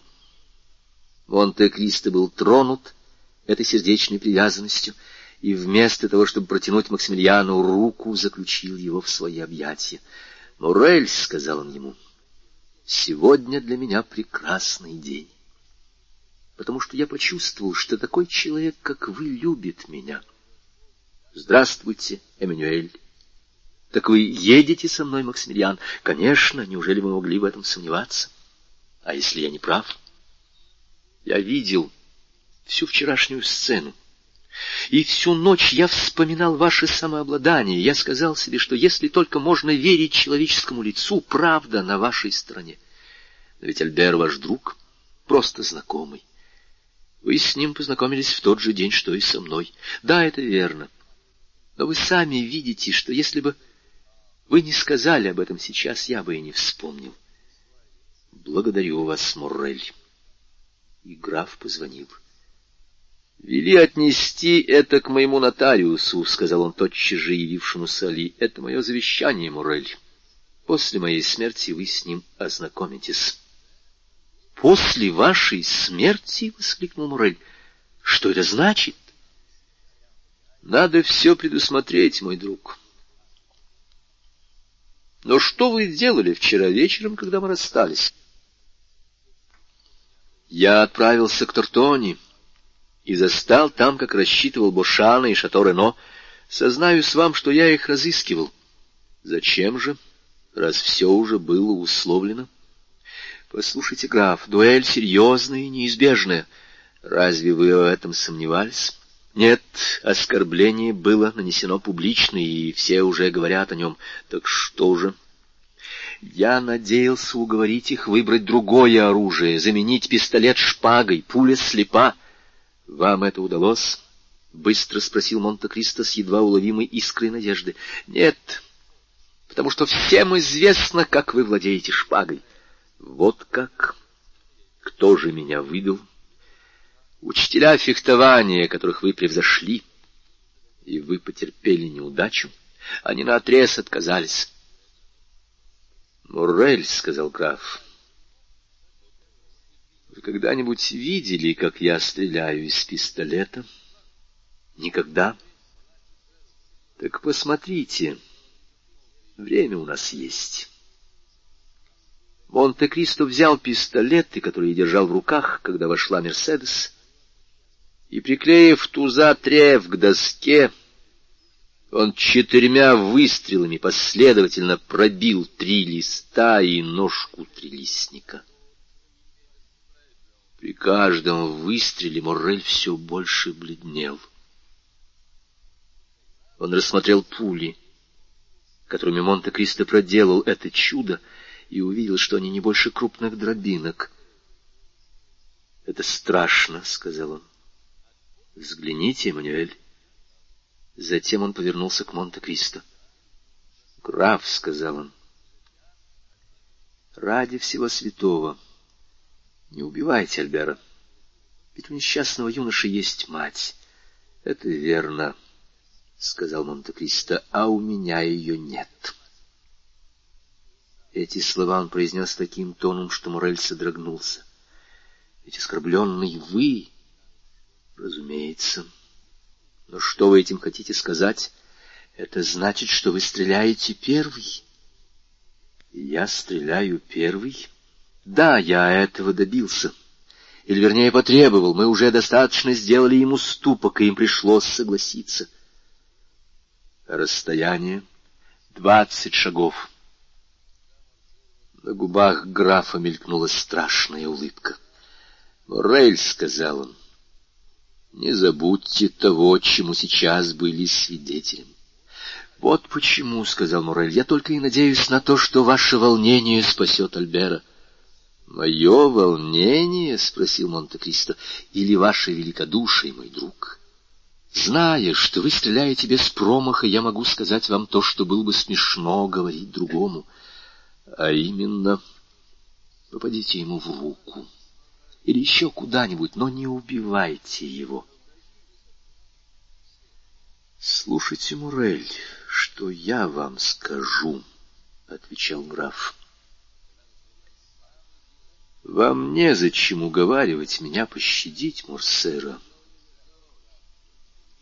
Морсер будет пощажен, и даже так, что спокойно отправится со своими друзьями домой, тогда как я, тогда как вы. А это дело другое. Меня понесут на носилках. — Что вы говорите, граф? — вне себя воскликнул Максимилиан. — Да, дорогой Моррель, Морсер меня убьет. Моррель смотрел на графа в полном недоумении. — Что с вами произошло этой ночью, граф? — То, что произошло с Брутом накануне сражения при Филиппах. Я видел призрак, и... и этот призрак сказал мне, что я достаточно жил на этом свете. Максимилиан и Эммануэль обменялись взглядом. Монте-Кристо вынул часы. — Едем, — сказал он. — Пять минут восьмого, а дуэль назначена ровно в восемь. Проходя по коридору, Монте-Кристо остановился у одной из дверей, и Максимилиану и Эммануэлю, которые, не желая быть нескромными, прошли немного вперед, показалось, что они слышат рыдание и ответный вздох. Экипаж был уже подан. Монте-Кристо сел вместе со своими секундантами. Ровно в восемь они были на условленном месте. «Вот мы и приехали», — сказал Моррель, высовываясь в окно кареты, — «и притом первый». «Прошу прощения, сударь», — сказал Батистен, сопровождавший своего хозяина, — «но мне кажется, что вон там под деревьями стоит экипаж». Монте-Кристо легко выпрыгнул из кареты и подал руку Эммануэлю и Максимилиану, чтобы помочь им выйти. Максимилиан удержал руку графа в своих. «Слава Богу!» — сказал он. «Такая рука должна быть у человека, который в сознании своей правоты спокойно ставит на карту свою жизнь». «В самом деле, — сказал Эммануэль, — вон там прогуливаются какие-то молодые люди и, по-видимому, кого-то ждут». Монте-Кристо отвел Морреля на несколько шагов в сторону. «Максимилиан, — спросил он, — свободно ли ваше сердце?» Моррель изумленно взглянул на Монте-Кристо. «Я не жду от вас признания, дорогой друг. Я просто спрашиваю, ответьте мне, да или нет, это все, о чем я вас прошу. Я люблю, граф. Сильно любите. Больше жизни. Еще одной надежды меньше», — сказал Монте-Кристо со вздохом. «Бедная Гайде». «Право, граф, — воскликнул Моррель, — если бы я вас меньше знал, я мог бы подумать, что вы малодушны».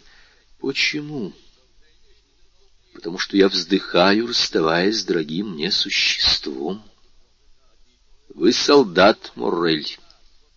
Вы должны бы лучше знать, что такое мужество». «Разве я жалею о жизни? Не все ли мне равно жить или умереть, мне, который провел двадцать лет между жизнью и смертью? Впрочем, не беспокойтесь, Моррель. Эту слабость, если это слабость, видите только вы один. Я знаю, что мир — это гостиная, из которой надо уметь уйти учтиво и прилично, раскланившись со всеми и заплатив свои карточные долги». «Ну, слава Богу, — сказал Моррель, — вот это хорошо сказано. Кстати, вы привезли пистолеты». «Я? Зачем?» «Я надеюсь, что эти господа привезли свои». «Пойду узнаю, — сказал Моррель. — Хорошо, но только никаких переговоров. Будьте спокойны». Моррель направился к Бошану и Шато-Рено. Те, увидав, что Моррель идет к ним, сделали ему навстречу несколько шагов. Молодые люди раскланялись друг с другом, если не приветливо, то со всей учтивостью. «Простите, господа, — сказал Моррель, — но я не вижу господина де Морсер». «Сегодня утром, — ответил Шато-Рено, — он послал предупредить нас, что встретится с нами на месте дуэли». «Вот как? — заметил Моррель. Бошан посмотрел на часы. «Пять минут девятого, это еще не поздно, господин Моррель, — сказал он. — Я вовсе не это имел в виду, — возразил Максимилиан. «Да вот, кстати, и карета», — прервал Шато-Рено. По одной из аллей, сходившихся у перекрестка, где они стояли, мчался экипаж. «Господа, — сказал Моррель, — я надеюсь, вы позаботились привезти с собой пистолеты. Монте-Кристо заявил мне, что отказывается от своего права воспользоваться своими». «Мы предвидели это», — отвечал Бошан, — «и я привез пистолеты, которые я купил с неделю тому назад, предполагая, что они мне понадобятся. Они совершенно новые и еще ни разу не были в употреблении. Не желаете ли их осмотреть?» «Раз вы говорите, — с поклоном ответил Моррель, — что господин де Морсер с этими пистолетами не знаком, то мне, разумеется, достаточно вашего слова». «Господа, — сказал Шато-Рено, — это совсем не Морсер приехал, смотрите-ка». В самом деле к ним приближались Франц и Дебре. «Каким образом вы здесь, господа? — сказал Шато-Рено, пожимая обоим руки. — Мы здесь потому, — сказал Дебре, — что Альберт сегодня утром попросил нас приехать на место дуэли».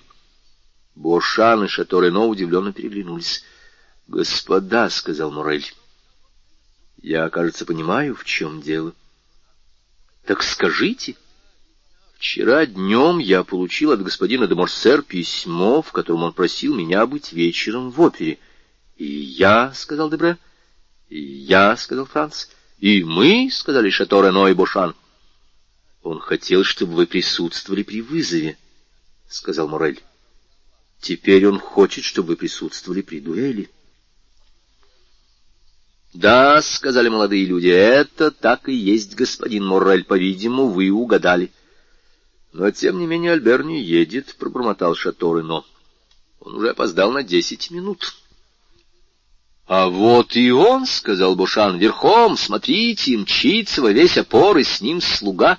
— Какая неосторожность, — сказал Шато-Рено, — верхом перед дуэлью на пистолетах. А сколько я его наставлял! — И кроме того, посмотрите, — сказал Бошан, — воротник с галстуком, открытый сюртук, белый жилет. Почему он заодно не нарисовал себе кружок на животе и проще, и скорее? Тем временем Альбер был уже в десяти шагах от них. Он остановил лошадь, спрыгнул на землю и бросил поводья слуге. Он был бледен, веки его покраснели и припухли. Видно было, что он всю ночь не спал.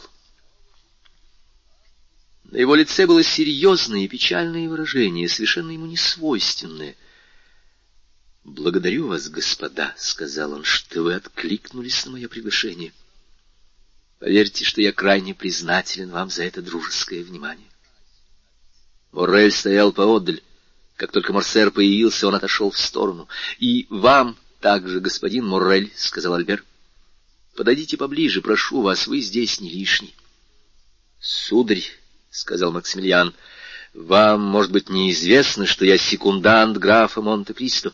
Я так и предполагал. Тем лучше. Чем больше здесь достойных людей, тем мне приятнее. — Господин Моррель, — сказал Шато-Рено, — вы можете объявить графу Монте-Кристо, что господин де Морсер прибыл и что мы в его распоряжении. Моррель повернулся, чтобы исполнить это поручение. Бошан в это время доставал из экипажа ящик с пистолетами. — Подождите, господа, — сказал Альбер. — Мне надо сказать два слова графу Монте-Кристо. — Наедине? — спросил Моррель. — Нет. При всех. Секунданты Альбера изумленно переглянулись. Франц и Дебре обменялись вполголоса несколькими словами, а Моррель, обрадованный этой неожиданной задержкой, подошел к графу, который вместе с Эммануэлем расхаживал по аллее. — Что ему от меня нужно?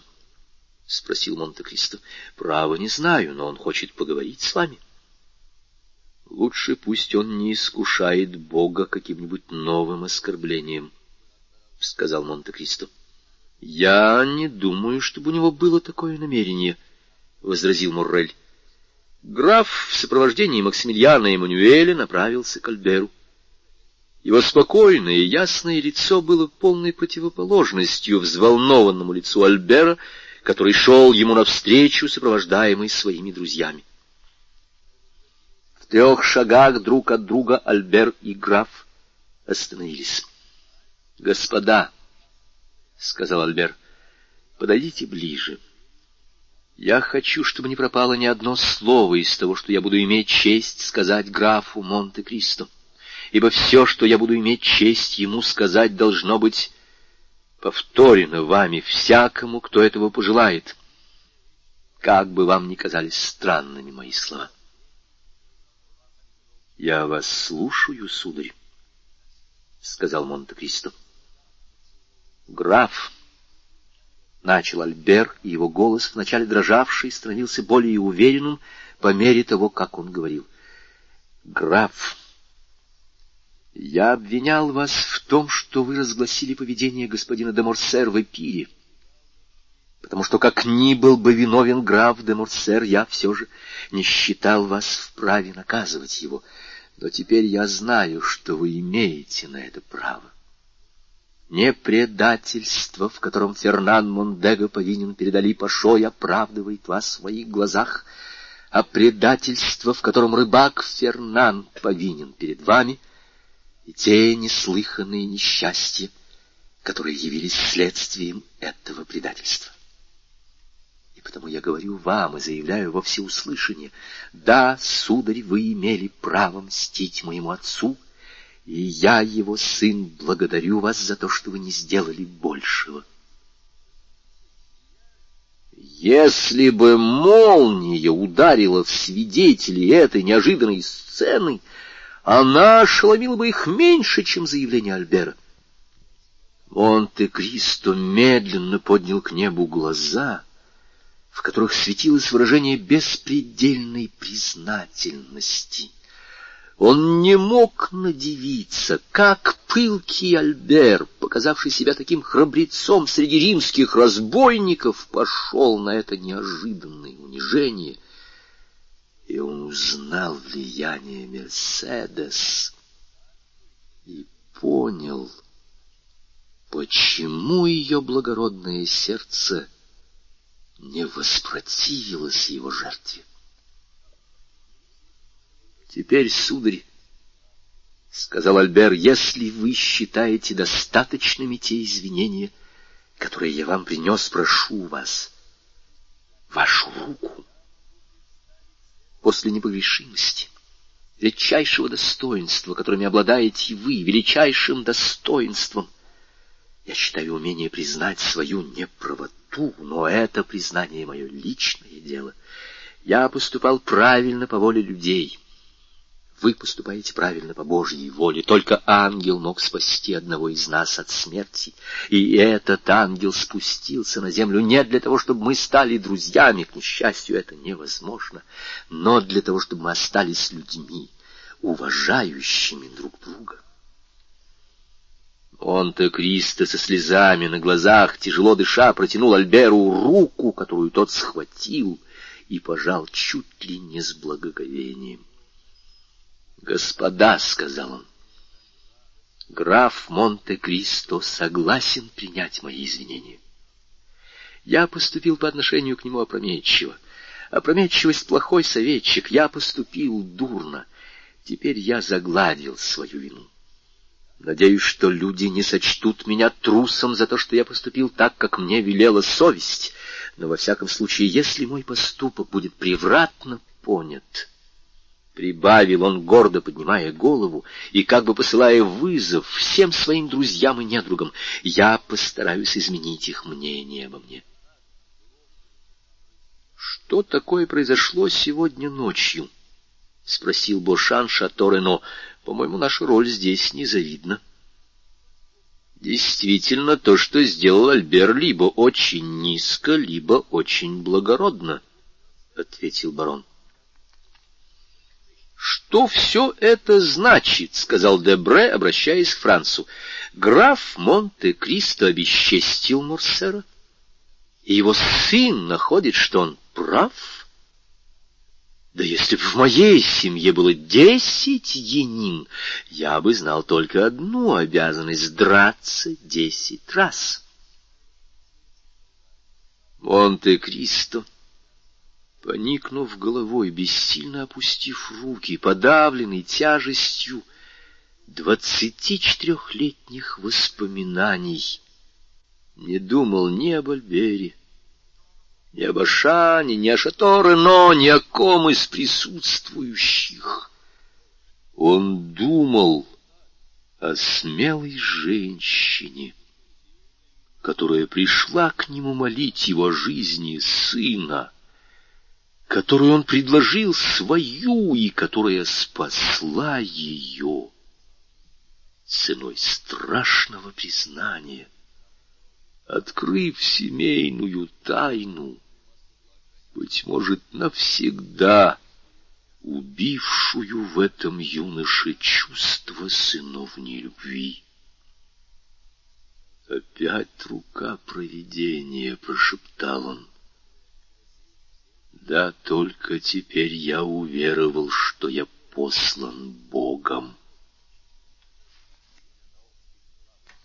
Мать и сын. Граф Монте-Кристо с печальной и полной достоинства улыбкой откланялся молодым людям и сел в свой экипаж вместе с Максимилианом и Эммануэлем. Альбер, Бошан и Шато-Рено остались одни на поле битвы. Альбер смотрел на своих секундантов испытующим взглядом, который хоть и не выражал робости, казалось, все же спрашивал их мнение о том, что произошло. «Поздравляю, дорогой друг!» Первым заговорил Бошан, потому ли, что он был отзывчивее других, потому ли, что и в нем было меньше притворства. Вот совершенно неожиданная развязка неприятной истории. Альберт ничего не ответил. Шато-Рено похлопывал по ботфорту своей гибкой тросточкой. «Не пора ли нам ехать?» — прервал он, наконец, неловкое молчание. «Как хотите», — отвечал Бошан. «Разрешите мне только выразить Морсеру свое восхищение. Он выказал сегодня рыцарское великодушие, столь редкое в наше время». «Да», — сказал Шато-Рено. «Можно только удивляться такому самообладанию», — продолжал Бошан. «Несомненно. Во всяком случае, я был бы на это не способен». «Холодно», — сказал Шато-Рено. «Господа», — прервал Альбер, — «мне кажется, вы поняли, что между графом Монте-Кристо и мной произошло нечто не совсем обычное».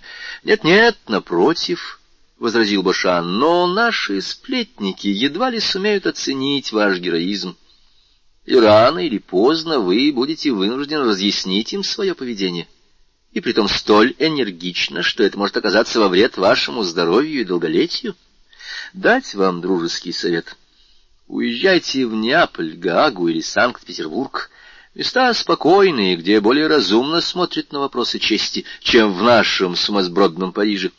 А там поусерднее упражняйтесь в стрельбе из пистолета и в фехтовании. Через несколько лет вас основательно забудут, либо слава о вашем боевом искусстве дойдет до Парижа, и тогда мирно возвращайтесь во Францию. Вы согласны со мной, Шато-Рено?» «Вполне разделяю ваше мнение», — сказал барон. «За несостоявшейся дуэлью обычно следуют дуэли весьма серьезные». «Благодарю вас, господа», — сухо ответил Альбер. «Я принимаю ваш совет.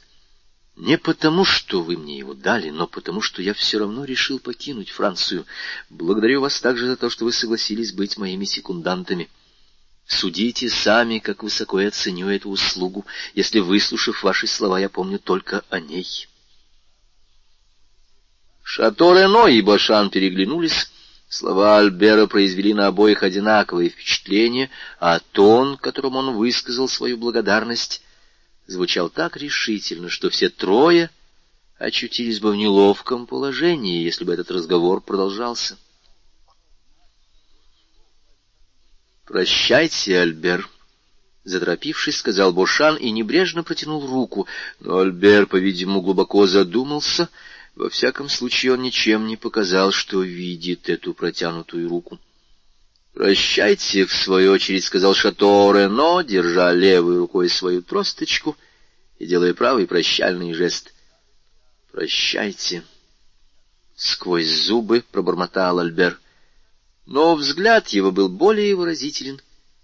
В нем была целая гамма сдержанного гнева, презрения и негодования.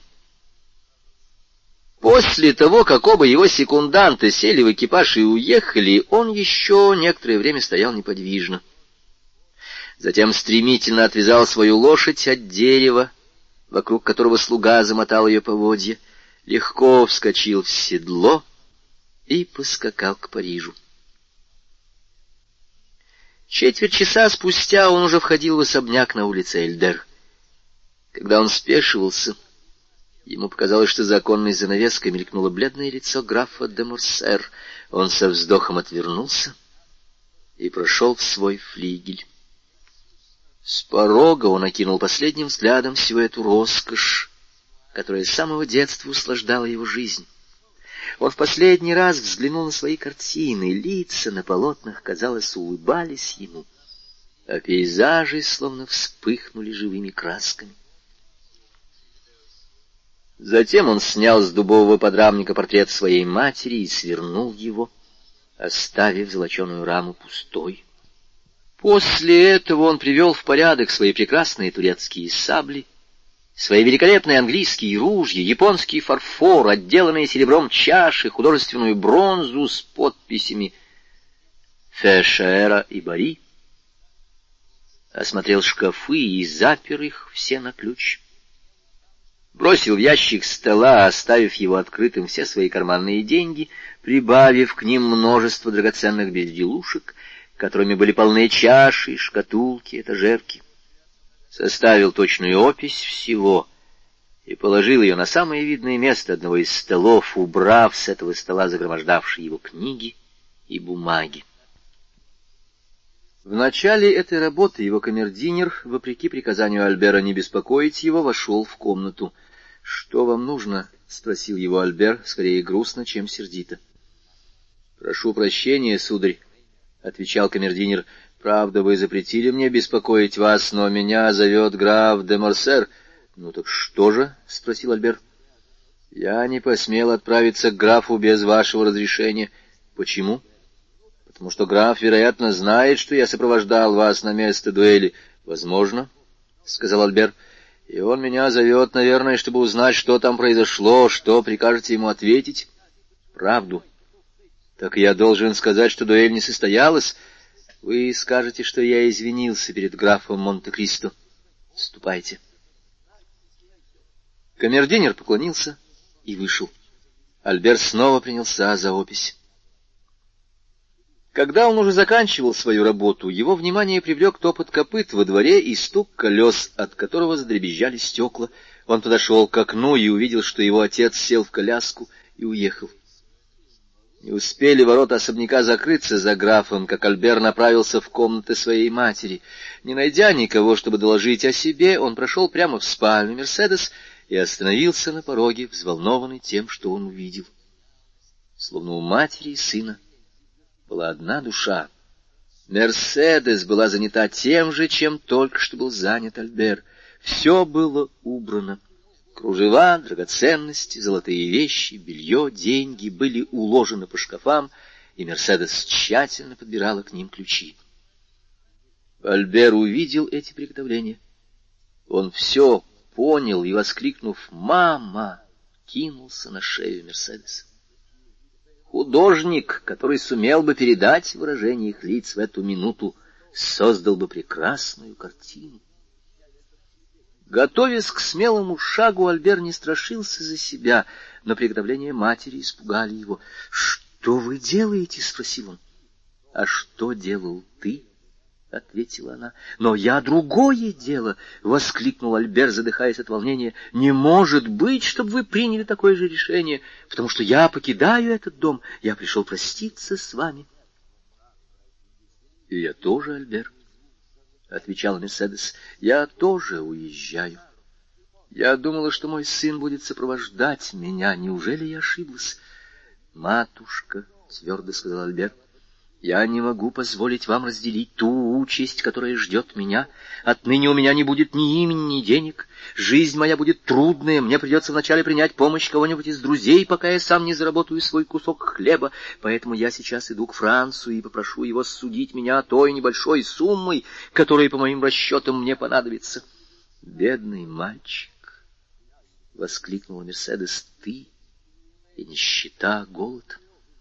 Не говори этого, ты заставишь меня отказаться от моего решения. Но я не откажусь от своего, — отвечал Альбер. Я молод, я силен, я, надеюсь, храбр. Я вчера узнал, что значит твердая воля.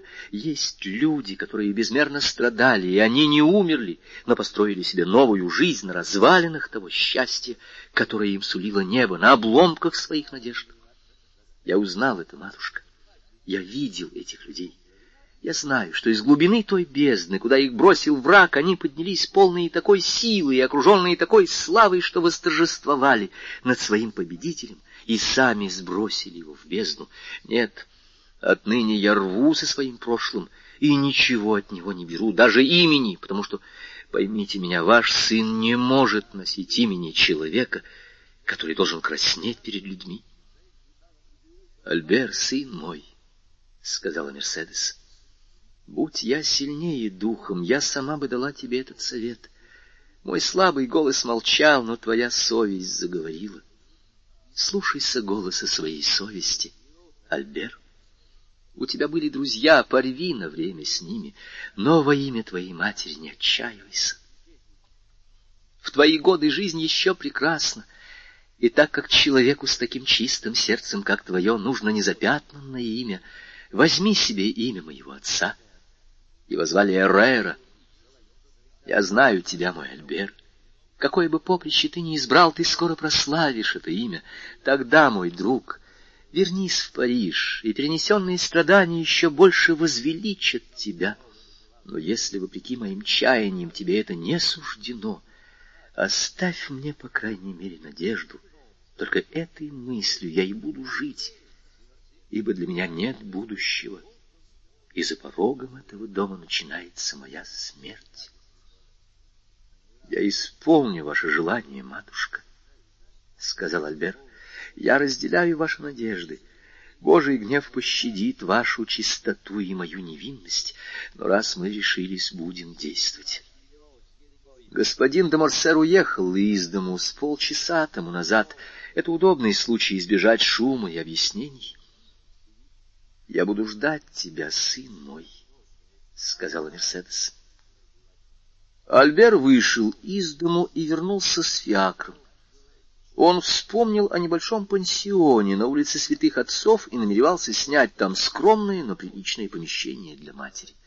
Когда фиакр подъехал к воротам, и Альбер вышел, к нему приблизился человек и подал ему письмо. Альбер узнал Бертуччо. — От графа, — сказал управляющий. Альбер взял письмо и вскрыл его. Кончив читать, он стал искать глазами Бертуччо, но тот исчез. Тогда Альбер со слезами на глазах вернулся к Мерседес и безмолвно протянул ей письмо. Мерседес прочла. «Альбер, я угадал намерения, которые вы сейчас приводите в исполнение. Вы видите, что и я не чужд душевной чуткости. Вы свободны. Вы покидаете дом графа и увозите с собой свою мать, свободную, как вы. Но подумайте, Альбер, вы обязаны ей большим, чем можете ей дать, бедный благородный юноша.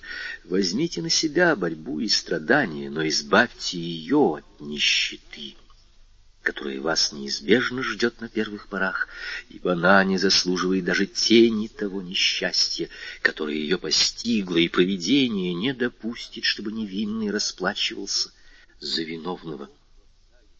Я знаю, вы оба покидаете дом на улице Эльдер, ничего оттуда не взяв. Не допытывайтесь, как я это узнал. Я знаю, этого довольно. Слушайте, Альбер, двадцать четыре года тому назад я, радостный и гордый, возвращался на родину. У меня была невеста, Альбер, святая девушка, которую я боготворил. Я вез своей невесте сто пятьдесят луидоров, скопленных неустанной тяжелой работой. Эти деньги были ее, я ей их предназначал. И зная, как в вероломном море, я зарыл наше сокровище в маленьком садике того дома в Марселе, где жил мой отец на Мельянских аллеях. Ваша матушка, Альбер, хорошо знает этот бедный, милый дом. Не так давно по дороге в Париж я был проездом в Марселе. Я пошел взглянуть на этот дом, полный горьких воспоминаний, и вечером с заступом в руках я отправился в тот уголок, где зарыл свой клад. Железный ящичек все еще был на том же самом месте. Никто его не тронул. Он зарыт в углу в тени прекрасного фигового дерева, которое в день моего рождения посадил мой отец. Эти деньги некогда должны были обеспечить жизнь и покой той женщине, которую я боготворил, и ныне, по странной и горестной прихоти случая, они нашли себе тоже применение.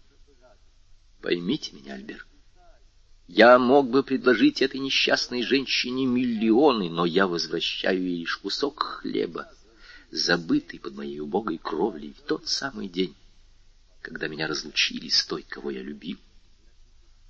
Вы человек великодушный, Альбер, но, может быть, вас еще ослепляет гордость или обида. Если вы мне откажете, если вы возьмете от другого то, что я вправе вам предложить, я скажу, что с вашей стороны жестоко отвергать кусок хлеба для вашей матери, когда его предлагает человек, чей отец по вине вашего отца умер в муках голода и отчаяния. Альберт стоял бледный и неподвижный, ожидая решения матери. Мерседес подняла к небу растроганный взгляд. — Я принимаю, — сказала она. — Он имеет право предложить мне эти деньги. И, спрятав на груди письмо, она взяла сына под руку и поступью более твердой, чем, может быть, сама ожидала, вышла на лестницу. Самоубийство. Тем временем Монте-Кристо вместе с Эммануэлем и Максимилианом тоже вернулись в город. Возвращение их было веселое. Эммануэль не скрывал своей радости, что все окончилось так благополучно, и откровенно заявлял о своих миролюбивых вкусах. Моррель, сидя в углу кареты, не мешал зятю изливать свою веселость в словах и молча переживал радость не менее искреннюю, хоть она и светилась только в его взгляде. У заставы трон они встретили Бертуччо. Он ждал их неподвижный, как часовой на посту. Монте-Кристо высунулся из окна кареты, вполголоса обменялся с ним несколькими словами, и управляющий быстро удалился. — Граф, — сказал Эммануэль, когда они подъезжали к Пляс-Рояль, — остановите, пожалуйста, карету у моего дома, чтобы моя жена ни одной лишней минуты не волновалась за вас и за меня.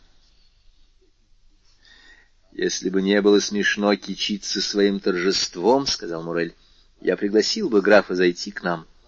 Но, вероятно, графу тоже надо успокоить чьи-нибудь тревожно бьющиеся сердца. Вот мы и приехали, Эммануэль. Простимся с нашим другом и дадим ему возможность продолжать свой путь». «Погодите, — сказал Монте-Кристо, — я не хочу лишиться так сразу обоих спутников». Идите к вашей прелестной жене и передайте ей от меня искренний привет. А вы, Моррель, проводите меня до Елисейских полей. — Чудесно, — сказал Максимилиан, — тем более, что мне и самому нужно в вашу сторону, граф. — Ждать тебя к завтраку? — спросил Мануэль. — Нет, — отвечал Максимилиан. Дверца захлопнулась, и карета покатила дальше. — Видите, я принес вам счастье, — сказал Моррель, оставшись наедине с графом. — Вы не думали об этом? — Думал, — сказал Монте-Кристо. — Потому-то мне и хотелось бы никогда с вами не расставаться. — Это просто чудо! — продолжал Моррель, отвечая на собственные мысли. — Что именно? — спросил Монте-Кристо. — То, что произошло? — Да, — отвечал с улыбкой граф, — вы верно сказали, Моррель. — Это просто чудо. — Как-никак! — продолжал Моррель. — Альберт — человек храбрый, очень храбрый, — сказал Монте-Кристо. — Я сам видел, как он мирно спал, когда над его головой был занесен кинжал. А я знаю, что он два раза дрался на дуэли и дрался очень хорошо. Как же все это вяжется с сегодняшним его поведением? — Это ваше влияние, — улыбаясь, заметил Монте-Кристо. — Счастье для Альбера, что он не военный, — сказал Моррель. — Почему? Принести извинения у барьера? И молодой капитан покачал головой. — Послушайте, Моррель, — мягко сказал граф, — неужели и вы разделяете предрассудки обыкновенных людей? Ведь согласитесь, что если Альбер храбр, то он не мог сделать это из трусости. У него, несомненно, была причина поступить так, как он поступил сегодня, и таким образом его поведение, скорее всего, можно назвать геройским. — Да, конечно, — отвечал Моррель, — но я скажу, как говорят испанцы, сегодня он был менее храбр, чем вчера. — Вы позавтракаете со мной, правда, Моррель? — сказал граф, меняя разговор. — Нет, я расстанусь с вами в десять часов. — Вы условились с кем-нибудь завтракать вместе? — Моррель улыбнулся и покачал головой. — Но ведь где-нибудь позавтракать вам надо. Я не голоден, — возразил Максимилиан. — Мне известны только два чувства, от которых человек лишается аппетита, — заметил граф. — Горе и любовь. Я вижу, к счастью, что вы в очень веселом настроении. Значит, это не горе. Итак, судя по тому, что вы сказали мне сегодня утром, я позволю себе думать. Ну что ж, граф, — весело отвечал Моррель, — я не отрицаю. И вы ничего мне об этом не расскажете, Максимилиан, — сказал граф с такой живостью, что было ясно, как ему бы хотелось узнать тайну Морреля. Сегодня утром, граф, вы могли убедиться в том, что у меня есть сердце, не так ли? Вместо ответа Монте-Кристо протянул Моррелю руку. «Теперь, — продолжал тот, — когда мое сердце уже больше не в Венсенском лесу, с вами, оно в другом месте, я иду за ним». «Идите, — медленно сказал граф, — идите, мой друг. Но прошу вас, если на вашем пути встретится препятствие, вспомните о том, что я многое на этом свете могу сделать, что я счастлив употребить свою власть на пользу тем, кого я люблю, и что я люблю вас, Моррель. Хорошо, — сказал Максимилиан, — я буду помнить об этом, как эгоистичные дети помнят о своих родителях, когда нуждаются в их помощи, если мне это понадобится. А очень возможно, что такая минута наступит. Я обращусь к вам за помощью, граф. Смотрите, вы дали слово. Так, до свидания. До свидания. Они подъехали к дому на Елисейских полях. Монте-Кристо откинул дверцу, Моррель соскочил на мостовую. На крыльце ждал Бертуччо. Моррель удалился по авеню Мариньи, а Монте-Кристо быстро пошел навстречу Бертуччо. — Ну что? — спросил он. — Она собирается покинуть свой дом, — отвечал управляющий. — А ее сын? — Флорантен, его камердинер, думает, что он собирается сделать то же самое. — Идите за мной. Монте-Кристо прошел с Бертуччо в свой кабинет, написал известное нам письмо и передал его управляющему. — Ступайте, — сказал он, — поспешите. — Кстати, пусть Гайде сообщат, что я вернулся. — Я здесь, — ответила сама Гайде, которая, услышав, что подъехала карета, уже спустилась вниз и сияла от счастья, видя графа здравым и невредимым. Бертуччо вышел. Всю радость нежной дочери, снова увидевший отца, весь восторг возлюбленной, снова увидевший любимого, испытала Гайде при этой встрече, которой она ждала с таким нетерпением. Конечно, и радость Монте-Кристо, хоть не высказываемая так бурно, была не менее велика. Для истрадавшихся сердец радость подобна росе, падающей на иссушенную зноем землю. Сердце и земля впитывают благодатную влагу, но посторонний глаз не заметит этого. За последние дни Монте-Кристо понял то, что давно уже казалось ему невозможным. На свете есть две Мерседес. Он еще может быть счастлив. Его пылающей радостью взор жадно погружался в затуманенные глаза Гайде, как вдруг открылась дверь. Граф нахмурился. — Господин де Морсер, — доложил Батистен, как будто одно это имя служило ему оправданием. В самом деле лицо графа прояснилось. — Который? — спросил он. — Виконт или граф? — Граф. — Неужели это еще не кончилось? — воскликнула Гайде. — Не знаю, кончилось ли это, дитя мое, — сказал Монте-Кристо, беря девушку за руки, — но тебе нечего бояться. Ведь этот негодяй, этот человек бессилен против меня, Гайде, — сказал Монте-Кристо. Бояться надо было тогда, когда я имел дело с его сыном. Ты никогда не узнаешь, сколько я выстрадала, господин мой, — сказала Гайде. Монте-Кристо улыбнулся. — Клянусь тебе могилой моего отца, — сказал он. — Если с кем-нибудь и случится несчастье, то во всяком случае не со мной. — Я верю тебе, как Богу, господин мой, — сказала молодая девушка, подставляя графу лоб. Монте-Кристо запечатлел на этом прекрасном, чистом челе поцелуй, от которого забились два сердца, одно стремительно, другое глухо. «Боже мой!» — прошептал граф. «Неужели ты позволишь мне снова полюбить?» «Попросите графа де Морсер в гостиную», — сказал он Батистену, провожая прекрасную гречанку к потайной лестнице. Нам необходимо объяснить причину этого посещения, которого, может быть, и ждал Монте-Кристо, но, наверное, не ждали наши читатели.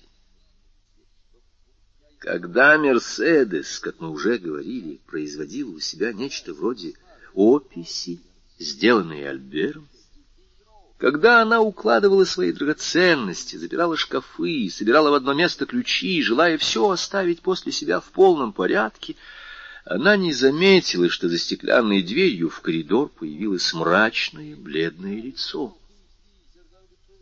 Тот, кто смотрел через эту дверь, не будучи сам увиденным и услышанным, мог видеть и слышать все, что происходило у госпожи де Морсер. Отойдя от этой двери, бледный человек удалился в спальню и поднял судорожно сжатой рукой занавеску окна, выходящего во двор. Так он стоял минут десять. Неподвижный, безмолвный, прислушиваясь к биению собственного сердца, ему эти десять минут показались вечностью. И именно тогда Альбер, возвращаясь с места дуэли, заметил в окне своего отца, подстерегавшего его, и отвернулся. Граф широко раскрыл глаза. Он знал, что Альбер нанес Монте-Кристо страшное оскорбление, что во всем мире подобное оскорбление влечет за собою дуэль, в которой одного из противников ожидает смерть. Альбер вернулся живой и невредимый. Следовательно, его отец был отомщен. Непередаваемая радость озарила его мрачное лицо, словно последний луч солнца, опускающегося в затянувший горизонт тучи, как в могилу. Но... Как мы уже сказали, он тщетно ждал, что Альбер поднимется в его комнаты и расскажет о своем торжестве. Что его сын, идя сражаться, не захотел увидеться с отцом, за честь которого он мстил, это было понятно. Но почему, отомстив за честь отца, сын не пришел и не бросился в его объятия? Тогда-то граф, не имея возможности повидать Альбера, послал за его камердинером. Мы знаем, что Альбер велел камердинеру ничего не скрывать от графа. Десять минут спустя на крыльце появился граф де Морсер в черном сюртуке с воротником военного образца, в черных панталонах, в черных перчатках. Очевидно, он уже заранее отдал распоряжение, потому что не успел он спуститься с крыльца, как ему подали карету. Камердинер сейчас же положил в карету плащ, в который были завернуты две шпаги, затем захлопнул дверцу и сел рядом с кучером. Кучер ждал приказаний. — На Елисейские поля, — сказал генерал, — графу Монте-Кристо, живо! Лошади рванулись под ударом бича. Пять минут спустя они остановились у дома графа. Морсер сам открыл дверцу и еще на ходу, как юноша, выпрыгнул на аллею, позвонил и вошел вместе со своим камердинером в широко распахнутую дверь. Через секунду Батистен докладывал Монте-Кристо о графе де Морсера, и Монте-Кристо, проводив Гайде, велел провести Морсера в гостиную. Генерал уже третий раз отмеривал шагами длину гостиной, когда, обернувшись, он увидел на пороге Монте-Кристо. — А, это господин де Морсер, — спокойно сказал Монте-Кристо. — Мне показалось, я ослышался. — Да, это я, — сказал граф. Губы его дрожали, он с трудом выговаривал слова. — Мне остается узнать, — сказал Монте-Кристо, — чему я обязан удовольствием видеть графа де Морсер в такой ранний час. — У вас сегодня утром была дуэль с моим сыном, сударь? — спросил генерал. Вам это известно? — спросил граф. — Да, и мне известно также, что у моего сына были веские причины драться с вами и постараться убить вас. — Да, действительно, сударь. У него были на это веские причины, но все же, как видите, он меня не убил и даже не дрался. Однако вы в его глазах виновник бесчестия, постигшего его отца, виновник страшного несчастья, которое обрушилось на мой дом. — Это верно, сударь, — сказал Монте-Кристо с тем же ужасающим спокойствием. — Виновник, впрочем, второстепенный, а не главный. Вы, очевидно, извинились перед ним или дали какие-нибудь объяснения? — Я не дал ему никаких объяснений, извинился не я, а он. Но что же, по-вашему, означает его поведение? Скорее всего, он убедился, что кто-то другой виновнее меня. Кто же? Его отец? Допустим, — сказал Морсер бледнее, — но вы должны знать, что виновный не любит, когда ему указывают на его вину. Я это знаю, потому я ждал того, что произошло. Вы ждали, что мой сын окажется трусом? — воскликнул граф. — Альберт де Морсер далеко не трус, — сказал Монте-Кристо. — Если человек держит в руке шпагу, если перед ним стоит его смертельный враг, и он не дерется, значит, он трус. Будь он здесь, я бы сказал это ему в лицо. — Сударь, — холодно ответил Монте-Кристо, — я не думаю, чтобы вы явились ко мне обсуждать ваши семейные дела. Скажите все это своему сыну. Может быть, он найдет, что вам ответить. — Нет, нет, — возразил генерал с мимолетной улыбкой, — вы совершенно правы, я приехал не для этого. Я приехал вам сказать, что я тоже считаю вас своим врагом. Я инстинктивно ненавижу вас. У меня такое чувство, будто я вас всегда знал и всегда ненавидел. И раз нынешние молодые люди отказываются драться, то драться надлежит нам. Вы согласны со мной, сударь? Вполне. Поэтому, когда я сказал вам, что я ждал того, что должно произойти, я имел в виду и ваше посещение. Тем лучше. Следовательно, вы готовы? Я всегда готов. Мы будем биться до тех пор, пока один из нас не умрет, понимаете? — с яростью сказал генерал, стиснув зубы. — Пока один из нас не умрет, — повторил граф Монте-Кристо, слегка кивнув головой. — Так едем, секунданты нам не нужны. — Разумеется, не нужны, — сказал Монте-Кристо. — Мы слишком хорошо знаем друг друга. — Напротив, — сказал граф, — мы совершенно друг друга не знаем. — — Полноте, — сказал Монте-Кристо с тем же убийственным хладнокровием, — что вы говорите? Разве вы не тот самый солдат Фернан, который дезертировал накануне сражения при Ватерлоу? Разве вы не тот самый поручик Фернан, который служил проводником и шпионом французской армии в Испании? Разве вы не тот самый полковник Фернан, который предал, продал, убил своего благодетеля Али? Разве все эти Фернаны вместе взятые не обратились в генерал-лейтенанта графа де Морсер, пэра Франции? Негодяй! — воскликнул генерал, которого эти слова жгли, как раскаленное железо. — Ты коришь меня моим позором перед тем, может быть, как убить меня. Нет, я не хотел сказать, что ты не знаешь меня. Я отлично знаю, дьявол, что ты проник в мрак моего прошлого, что ты перечел, не знаю при свете какого факела, каждую страницу моей жизни.